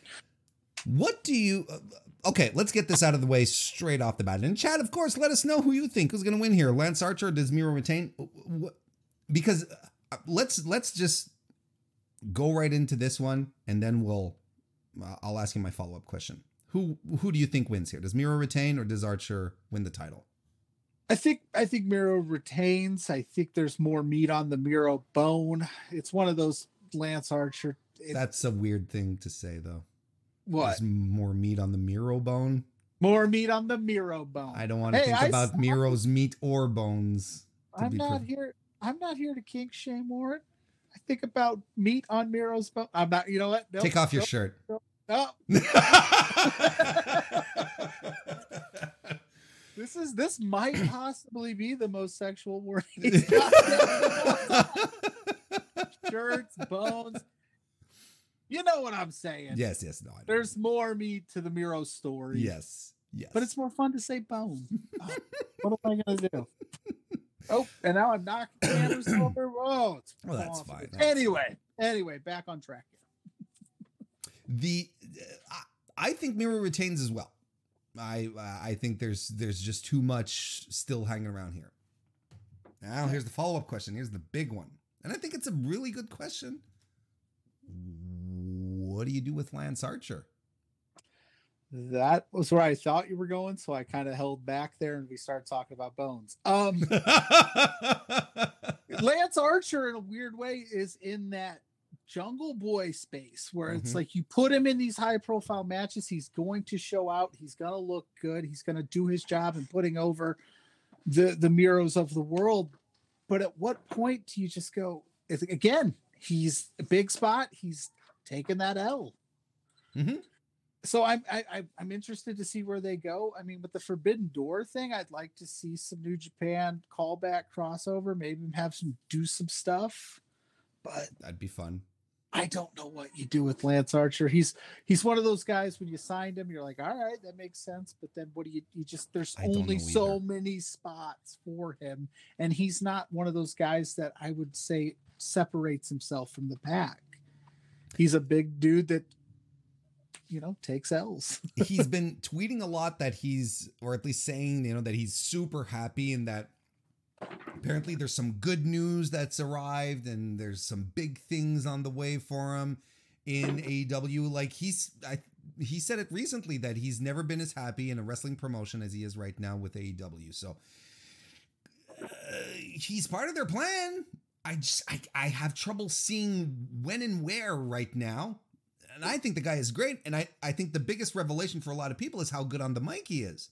I think it's something that I think that's become a a surprise quality for him. It's like suddenly out of the blue, not only is he a big, athletic, monstrous guy, but he can cut promo. He doesn't need Jake Roberts talking for him.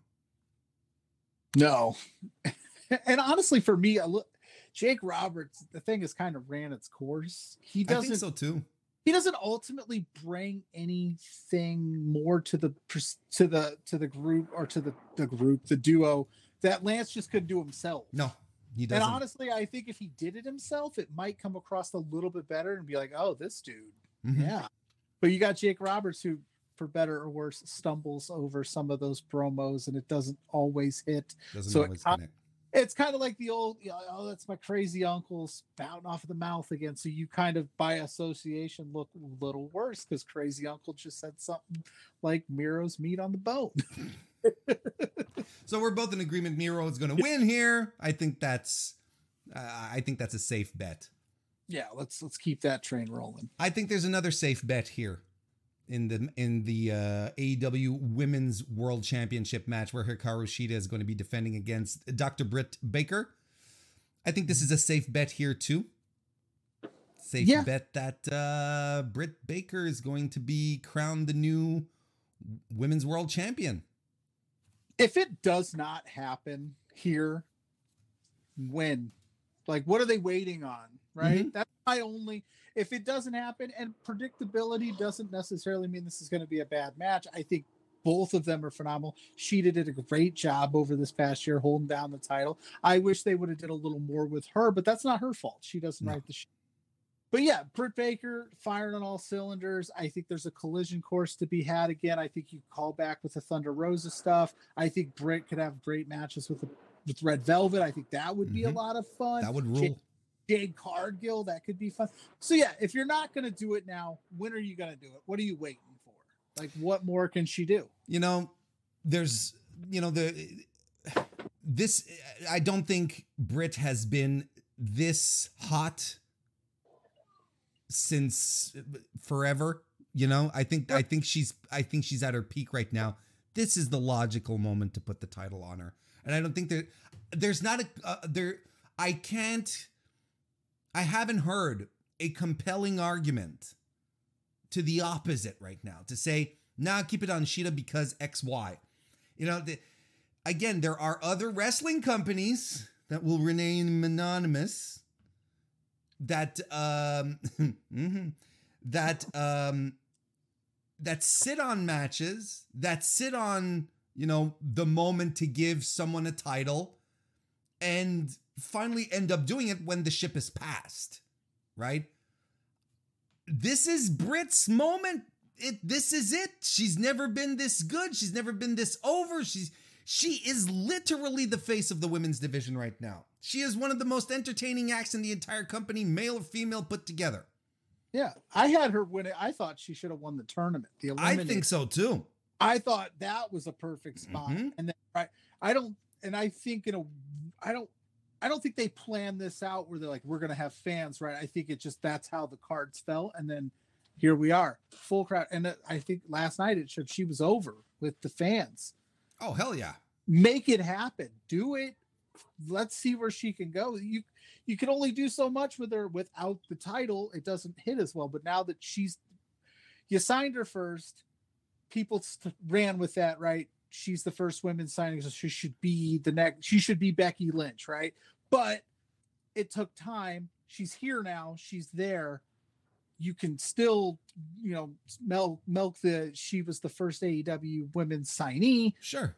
If she doesn't win, I'm gonna throw something. Like this is like th- th- on my show we have the you gotta be joking me moment of the week. Shout out IIconics. This is this would be the you gotta be joking me moment of the year. Like why not do it right now? Make it happen. Double or nothing. Dmd champion. Let's there's go. no like there's really no and don't it's a new title belt right there's a brand new title belt. Well, belt is that the new title, or are the, are- is it the new title, or is it title they Oh, gave yeah. to Shida? i don't know I don't know. Look, we'll see. We'll see tomorrow. Like, but it but but in true britt baker form take both of them oh yeah, just take both. Yeah, absolutely. Yeah, yeah, walk around Britt two belts. I don't care. Just give her the title. Let's let's have the summer of Britt. And I'm with you. Shida did everything she could uh, during the pandemic. She was a great champion for them. I think you know, c- and just on a on a pure purely booking sense, you know, on a pure basic booking sense, John, I think it also makes sense. It makes even more sense to put the title on Britt because then you get fresh matches across the board. Shida's fought pretty much everyone or close to. Britt's going to give a whole bunch of uh, of extra fresh matches, and you know people are going to be clamoring for a rematch with Thunder Rosa. They're going to be wanting a match with Kris Statlander. You know, it's like the, this is stuff that people want to see. Then just make it happen.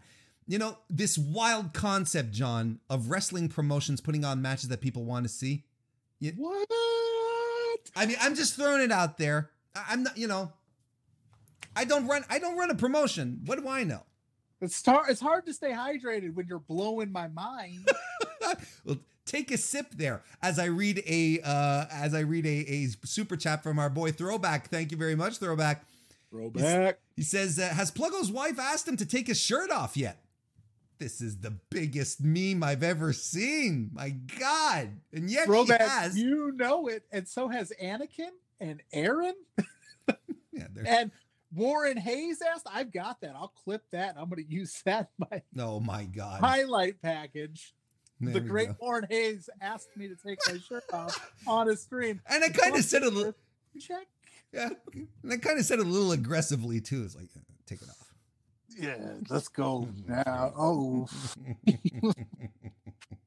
oh boy. All right, so that'll be uh, so so that's uh, so that's absolutely fantastic. Thank you very much, Throwback, for the super chat. Um, we're getting towards the end here. Kenny Omega is going to be defending the AEW World Championship, won't he? Not only against Pac, but against Orange Cassidy in a triple threat match. Uh, I'd like your thoughts straight off the, ba- the bat, John. I'm going to give you mine. Mine is very very simple. I don't like triple threat matches in for for titles. I don't, and chalk it up to maybe fatigue because of another company that does them all the time, maybe, but I don't like it. I would have preferred a singles match with either of these guys, but that's just me. The floor is yours. Is it Pack or Pac? Which do you say? Pick. Pack. Um, Perk. yeah, it, it was. uh, Proc. I would have. I Plark. X Pac. Spurnacker. Ah, word jumbled words. Ah, for me, yeah, the triple threat thing is. It is what it is.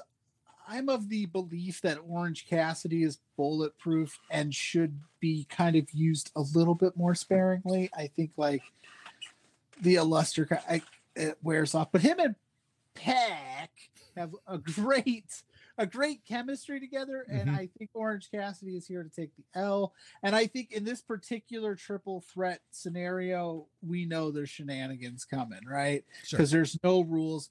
The storyline has been that Omega doesn't want this. Mm-hmm. He hasn't wanted it. He's been trying to get Cassidy out of it for this whole time. So I think we see some good brother interference. Don Callis gets involved. Do you? It- yeah.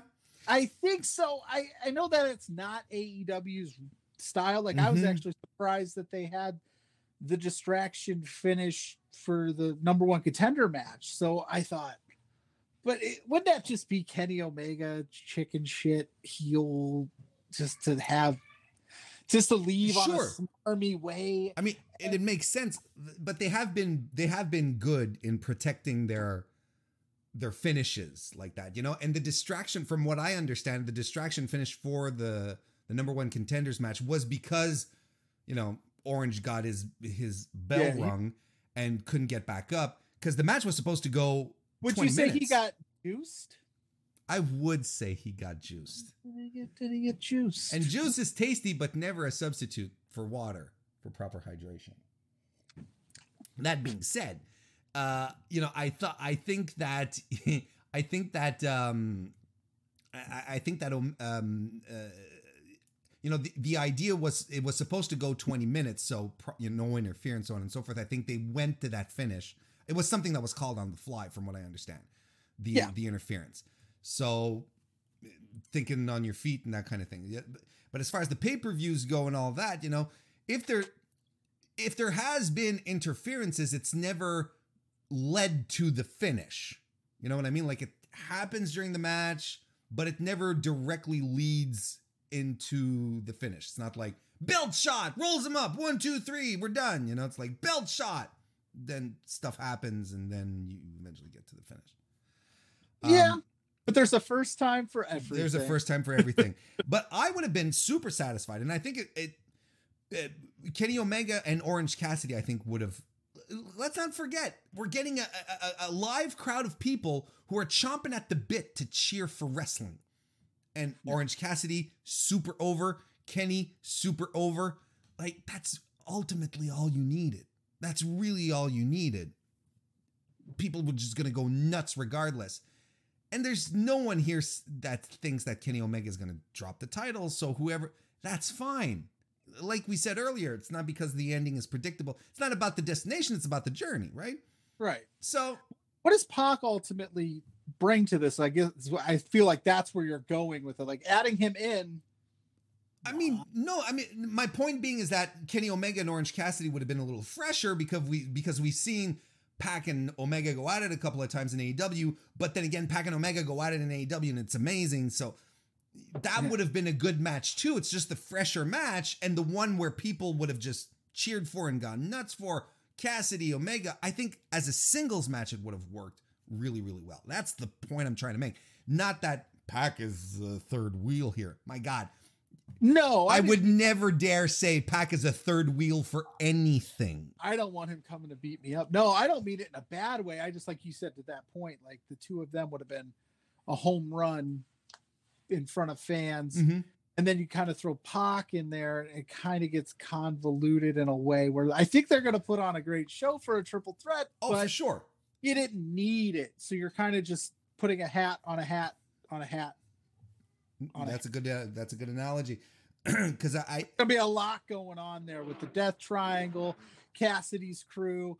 The it, it might just you never it could it could end up just being a brawl because there's no DQ in a triple threat. So. might might end up, uh, you know, becoming a uh, the catalyst for them uh, for them trios titles that we're yes, that they to get. Co- that Cody pretty much said on the conference call that that's coming, and Yeah, maybe maybe Kris Statlander, you know, boops Don Callis. That'd be fun, that and then clotheslines him or something. I oh, don't know. okay, all right. I'm here for that. I'm here for some shenanigans. um, I, I mean, I'm, I'm, I'm looking forward uh, to this match, regardless, to because the, it won't be bad. There's the three gentlemen involved in this match are just too goddamn fucking talented for it to not be a good match. You know, it's but you know we're talking per- personal preferences here because I'm aware like this is completely a personal preference thing. Triple match I could have done without a triple threat match I could have done without. What? Who do you think is going to win here? You and your personal preferences. My me and my personal preferences win Wow, all not- the time. Not allowed. Uh, I think you. I think you go Omega. I don't. No, no. I would love though. I I would love a full crowd, Orange Cassidy, holding up the belt with the thumb. Oh, dude, that would be that'd be a great ending to this. But I think you go with Omega and you just run with it. I'm interested to see how they do it. This match for me is all about how are they going to get to the destination, and I'm all for that. So, but it's Omega. It's Omega. Throwback left us a super chat and a kind super chat on top of that. Thank you very much, Throwback. I appreciate it. He says, This is the Omega versus Roman of preview shows. My God, this is amazing. And there isn't a title belt being contested here. Hey, you know, me, I'm not about the titles. I'm, I'm not. Throwback is all about that. So who's Roman and who's Omega here? Because Oh, well, I mean, I clearly. am no, I'm no tribal chief. You know what I'm saying? I'm no head of the table. No, well, the head of the table knows that you have to stay properly hydrated eight ounces, eight times a day. That's all I'm going to say. he says, by the way, Omega wins. Pac wins just by losing. Sure, because Pac is amazing. Uh, the old saying, uh, no one loses, they both win. Yeah, I mean, that's the thing. I mean, it's, it, You know who wins? We win. The fans. This match will be a lot of fun. and it's It's going to be not, a fun match, you guys. It's gonna be a fun. It's gonna be a fun match, you guys. That's at the very least, absolutely. So that's a Warren Hayes staple right there. You got that right, Sonny. And I'm gonna send you. You're gonna get a letter from my lawyers, by the way. Cease and desist.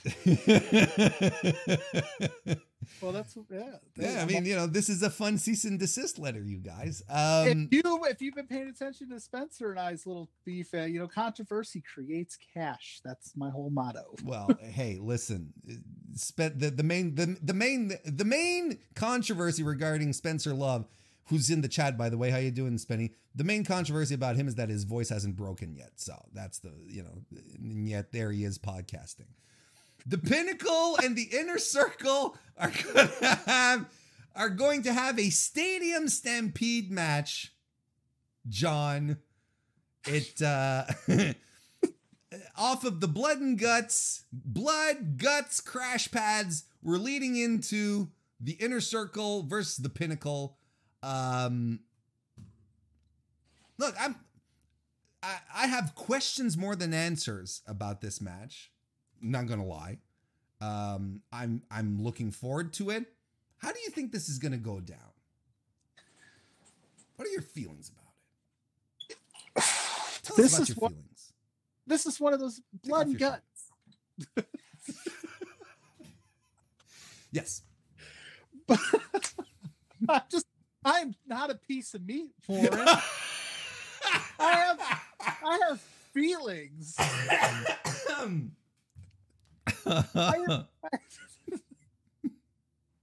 I wouldn't have this show any other way. That's all I'm going to say. if I'm never invited back, I've peaked. We will always have this moment. We'll always have this moment. Blood and guts, right? That's the finish to this thing. And you just move them on, and there's no reason the inner circle can't exist and the pinnacle can't exist. I know why they're doing it. I know that that's well, we can't, you know, what I think in a way, it's going to be the pinnacle. By the way, what does Chris Jericho have against pineapples? He was Pineapple Pete, the Pineapple Pinnacle. What is this beef with pineapple? I don't understand. He does not like tasty, sweet citrus fruit. Is he? He's from Canada. Is that like a Canada no. thing? I'm just checking because I know you're from up there. Spencer's up there. I don't know. Well, I mean, Al- it might be an Alberta thing, though. Well, you know that yeah. they're from the same province. So, but, it, but my point is, so I think Chris Jericho, and he's been doing this in this build. He's been doing a lot of backseat driving. He's been letting the Sammy Guevara's and the Hagers and Santana Ortiz speak first, and sure. then he comes in. So I think he's prepping these guys for their next ventures in AEW. So I'm excited to see what they do. I don't know if it's going to replicate the first one because I don't. I thought that that was fantastic. I had a lot of fun. Mm-hmm. All I want is some scene they're running through the practice field and Tim Tebow and Trevor Lawrence look at each other and go, "Where are we?" And like Urban Meyer to be like, "What the fuck is this?" Like that's all I want. And then the rest of it can end however it needs to end. But I just want there to be a Tim Tebow moment because why would you sign him and have him practicing right now down there for you sports fans? He's he's he's there he's he's he's working. Anyway, mods, please ban any chat about Tim Tebow in the chat right now. That's something I forgot to mention from the start of the show. Oh well, you should have uh, told me in our pre-show oh, Discord. Well, there, yeah. I I wasn't aware. I thought we were but on anyway, the same level. I, I don't. I think it's going to be good. I think all the participants are good. There's a lot of questions as to where they go, how they do it, how they make it different. Right? right. It's you can only do so much in a football stadium that you did at the first one. Well, here's the thing. Uh, I think that it, can't be comedy, right? Like you're saying, this is uh, maybe we disagree on this, where it's like uh, have Tim Tebow and you know, standing around and going, huh? you know, doing what, huh? You know, or or a spit would, take. That'd be awesome. Don't lie. But you can't do that. You can't you're do right. that in this context because look, couple of weeks ago, they were bleeding on each other. They wanted to murder each other. Now you can't come in and have fun, funny spots and people resurrecting out of water and people riding around in horses and taking shot glasses of milk. Like you can't do that in in how this feud was built. If they do that, it's a step back. Look, I'm I'm not gonna lie. The the thing that they did when Jericho came back and they sprayed them with water, I thought it was a complete tonal dissonance with everything they had set up so far with the pinnacle and the inner circle, where they're all like, it's all business. It's not corny shit. It's just we're just beating the hell out of each other. And I'm like, why are they doing? Yeah, I didn't like either. I, like to me, it was a tonal shift that didn't make sense. So if they come into uh, the stadium stampede thing with the idea that they could they can do the ha-has, it's not going to connect. It's not going to register because technically these are these are two teams uh, 10 guys who want to kill each other. A couple of weeks ago, you had Dax Harwood basically telling Santana, kiss your kids, tell them daddy's not coming home. You're like, Jesus, man. That was amazing. So now you you can't turn around and be like, we're doing uh, we're, we're doing locomotion uh, Northern Light suplexes across the football field and, and punching the Jaguars uh, mascot. You can't do that shit. You're right. And you're the voice of reason, Warren. You're, and, the, you're properly hydrated. yeah. Oh yeah. Uh, see, it's all about hydration, man. That's how you get the good takes. The, the, the, and I think last night on Dynamite, with the way it ended, and I apologize, John. I know I don't want to blindside you. I know you didn't watch the whole thing, but the the show ended with um with uh, uh dual pile drivers through tables, like jumping off uh, a railing through tables. I'm like, okay, so this is the tone that they're setting. It's going to be all business, no nonsense. Then they tweet out a picture of the inner circle, uh, not the inner circle, but the pinnacle, pissing on the um on the the inner circle logo that's on one of the end zones. Like they're all turned and they all have their trousers down and they're you know and they're peeing on it. So like there's it's not about comedy. They hate each other. And that's the tone you have to go. I I I I, I think. I think if we get anything else, I'll be disappointed. I'm with that. Th- Make that happen. That sounds great. I do think though you will see some slight comedic spots because I think that that's the inner circles stick is they're kind of funny. They try to be funny. The whole sure. water the water shooting thing, which I personally wasn't a huge fan of. I didn't think that it needed to happen, especially the week after Blood and Guts. No, it didn't serve let anything. It, let yeah, let it let it simmer. But yeah, I mean, the only like you said, I think if you have Stadium Stampede one, which is hilarious, they put out the shirts when they lost, fifty percent off thing. I think you have stadiums to be like an absolute war, right? Like in I all ser- in all seriousness, you're right. Like, and here's the thing that I that I'm really curious to see how they're going to execute this. We're hyping it. There, we keep we keep being reminded. This is the first big pay per view back with a full arena of people. You can't have seventy percent of the match happen on the fucking football field with people in the audience watching it on a screen, right? Yeah. I don't oh, think I don't I don't think I, I think that's a misread if you do that. Yeah.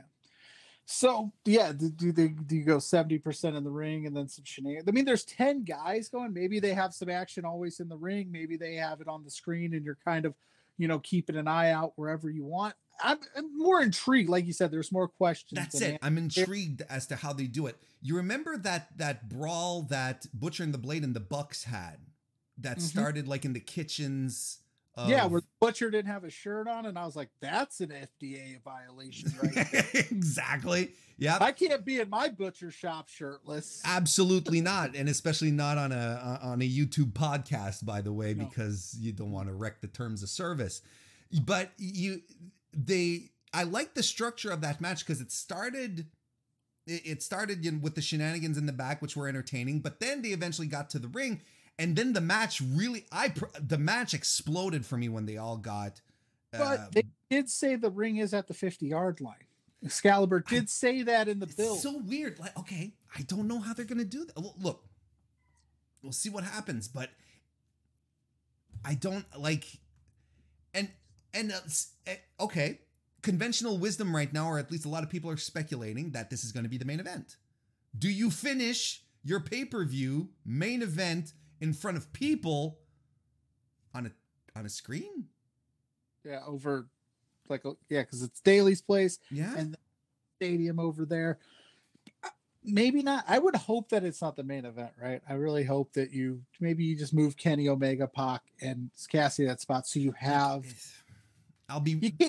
it would be a misfire, like to have it end yeah. out there in yeah, where there's no, unless they just say everybody get up real quick and move to the stadium. Which no, again, that even that that's that there's so many logistical issues here. they, they, they can't they can't do that. They can't do it. It's not possible. So I don't know. I I I really don't know how this is going to go down. Like I'm very curious to see what the positioning on the card is going to be. Like if it's midway through the card, we're not and it and it all happens you know there's a bunch of stuff they pre-shot and it ends on the screen. It's not that big a deal to me. It's like okay you know it's a nice intermission. It's you know the first one was like a half hour long.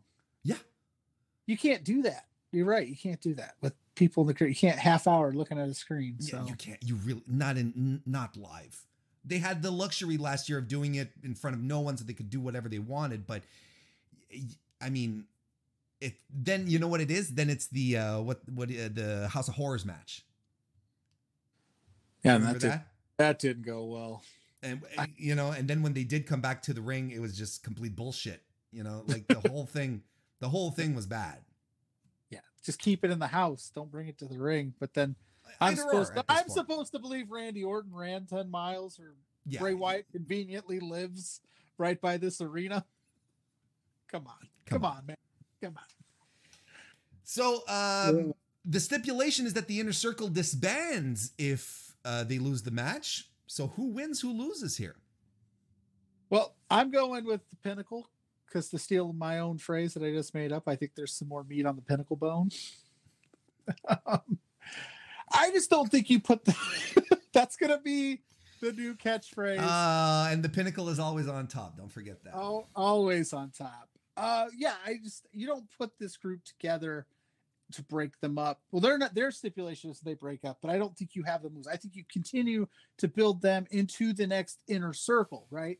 I think the inner circle served its purpose for the first couple years of AEW. We're oh, but gonna... it's just the inner circle that breaks up. The, yes, pin- the, yeah, pinnacle, the, pinnacle, the pinnacle has nothing to lose, really. But if they lose, it takes a little bit of that luster of that. They just had this awesome blood and guts match. Yeah. And then kind of drive the point home, kind of like you were saying with Brian Cage, like just mm-hmm. drive the point home, the pinnacle, the inner circle, and then you can't it's wrestling, right? The inner circle can get back together later. There maybe they don't they break up, but it's not going to be like they turned on each other. So they'll still be cool. You can still have cool moments throughout the show. But I'd like to see what you know Sammy Guevara can do on his own, and I'd like to see Santana Ortiz get a proper title run sure. without Inner Circle because I think Pride powerful as much as people don't like the name. I think they're fantastic. Oh, they're amazing. We, and we need we need to get them back to the LAX aggression levels that they've that they had. That's that's what I'm that's what I'm looking for. And I think they're getting there. I'm loving the way like Ortiz is holding the mic all upside down and just raw and and I think Jericho needs some time off to be. I, he's probably going to tour with Fozzy this summer, full crowd. what we hear. So you just you split them up. That doesn't mean they can't get back together. And Stadium Stampede three, the boys are back in town. You know what I mean? Are you ready for a good time? I'll tell you what I'm ready for. The inner circle breaking up. I think they've yeah. run their course. I'm a little more. I'm a little. I think I'm a little more severe than you. I think the inner circle has run its course. I don't think it's. I, I think they've been an impediment in many situations. I don't think they're as entertaining as they were from the get go, and I think it's been holding back guys like Sammy Guevara and and Santana and Ortiz. I think the breakup will be beneficial for everyone. I think everyone is smart enough in the room to realize when I say the room AEW, I think they were smart enough to realize all of that. I think Jericho's smart enough to realize. Oh, for sure. And like he's and do you I have a follow up to that though. Did you did you believe Eric Bischoff when he said that they the inner circle could surpass the NWO oh. in terms of faction? I love Eric Bischoff. He's the king of historical revisionism. You know, and and then and then the great thing is, is you know, like in ten years after this, when he's doing a podcast, he's talking with Conrad, and Conrad says, "You remember that? You know that you know that time you said that the the, the inner circle was going to be better than the, the the NWO. What do you think? Do you think the inner circle ended up being better than the NWO?" And then Eric Bischoff will say, "I don't recall saying that." Yeah, I, what are you talking well, about? What are you talking about, Eric? It was on TV. Nope, no memory of that. Sorry, can't help you if I remembered, I could answer Conrad, right. you know, but right if, if, I said it, what I really was trying to convey was I said, that. yeah, exactly. I said they would be better if the NWO came out in 2021. Right. Okay, Eric. Sure, sure. but yeah, let's break them up. Let's let's start yeah, let's, We're done. I, I think we're done. And the pinnacle, the pinnacle is fantastic. I think it's a great group of guys, no nonsense, all business.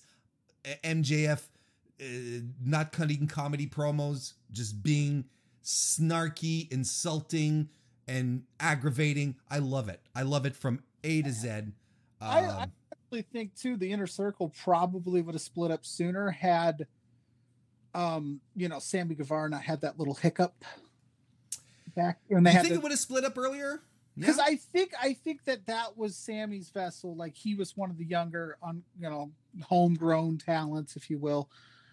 I think they were going to build into the next star. Like it was always MJF, Jungle Boy, Sammy, and Darby. Right? Those are the right, four guys. Right, right, right. All, and I think the inner circle was his vehicle to move up into the next level. And I think it just took a little bit more time due to some unfortunate comments that he had made. But here's the chance to again start building your next guy. Sure, I, th- that that that I'll uh, I I agree with, and I think I, I think I think it, will be a good moment to do that. Well, there you have it, folks. We just ran down the entire card. I want to say hello to Jason, uh, J- Jason, Jason, yes, Jason PS3 and JS Brown, who are in the chat, jumping in as we are about to sign out in DGMC. Mod extraordinaire says that Eric Bischoff will probably end up blaming it on Meltzer somehow. That that's, Fuck- that's also Dave Meltzer. that's another avenue. That's absolutely something. Um, so there you go. Uh, fantastic. Uh, look, went through everything. Your feeling overall? Are you? You think it's going to be a, a good show, a great show down the road, down the middle? I mean, like if you were to give you like your final impression, I'm expecting this kind of show. I'm expecting. I always expect AEW to put on good shows, right? Mhm. I'm always going into it not going, oh man, this is just going to be a bunch of rehashed stuff.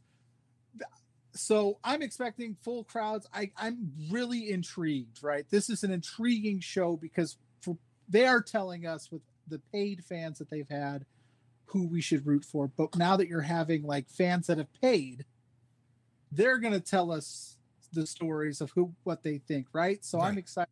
I'm excited to see who gets the big pops, and I think they are going to pull out some stops that maybe we're not expecting. Uh, overall, long story shorter, shorter answer. I think it's going to be a good show, and I expect it to be a good show. uh, But I always expect AEW to put on a good show. So don't disappoint me on this one, right? You've been warned. yeah, you've been war warned. Oh my god. Don't disappoint me on the prediction show that I'm on with Warren Hayes, okay? There you Don't- go. Don't do that. Don't do that. And au contraire, I want to take a, mo- a moment to thank you, John, for joining me on the prediction show today. This was a lot of fun and some great conversation, good insights. It was a, it really was a, a pleasure to have you. Why don't you let people know where they can find all of your wonderful dealings and whatnots? Uh, you can find me on Instagram, Twitter, Facebook at Wrestling Plug Inc. Doing my thing there. You can find me contributing at Love Wrestling with Spencer Love. Uh, I do a show with JPJ Thursday nights, eight or eight thirty, depending on what we've got going on after that. It's called Between Two Beards. We shoot the the shit, so to speak, and we we don't always keep it wrestling centric. I mean, I, I Mr. Warren Hayes had popped on and he talked about proper hydration.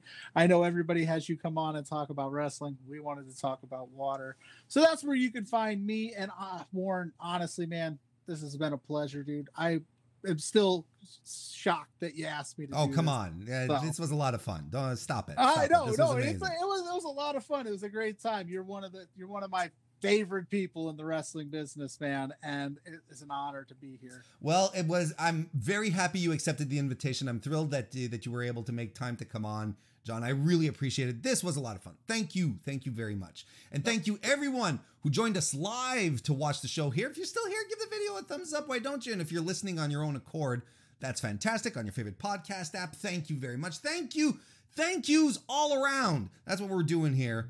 Hope everyone has a great Saturday. Enjoy the pay per view. See you Take your next shirt time. off.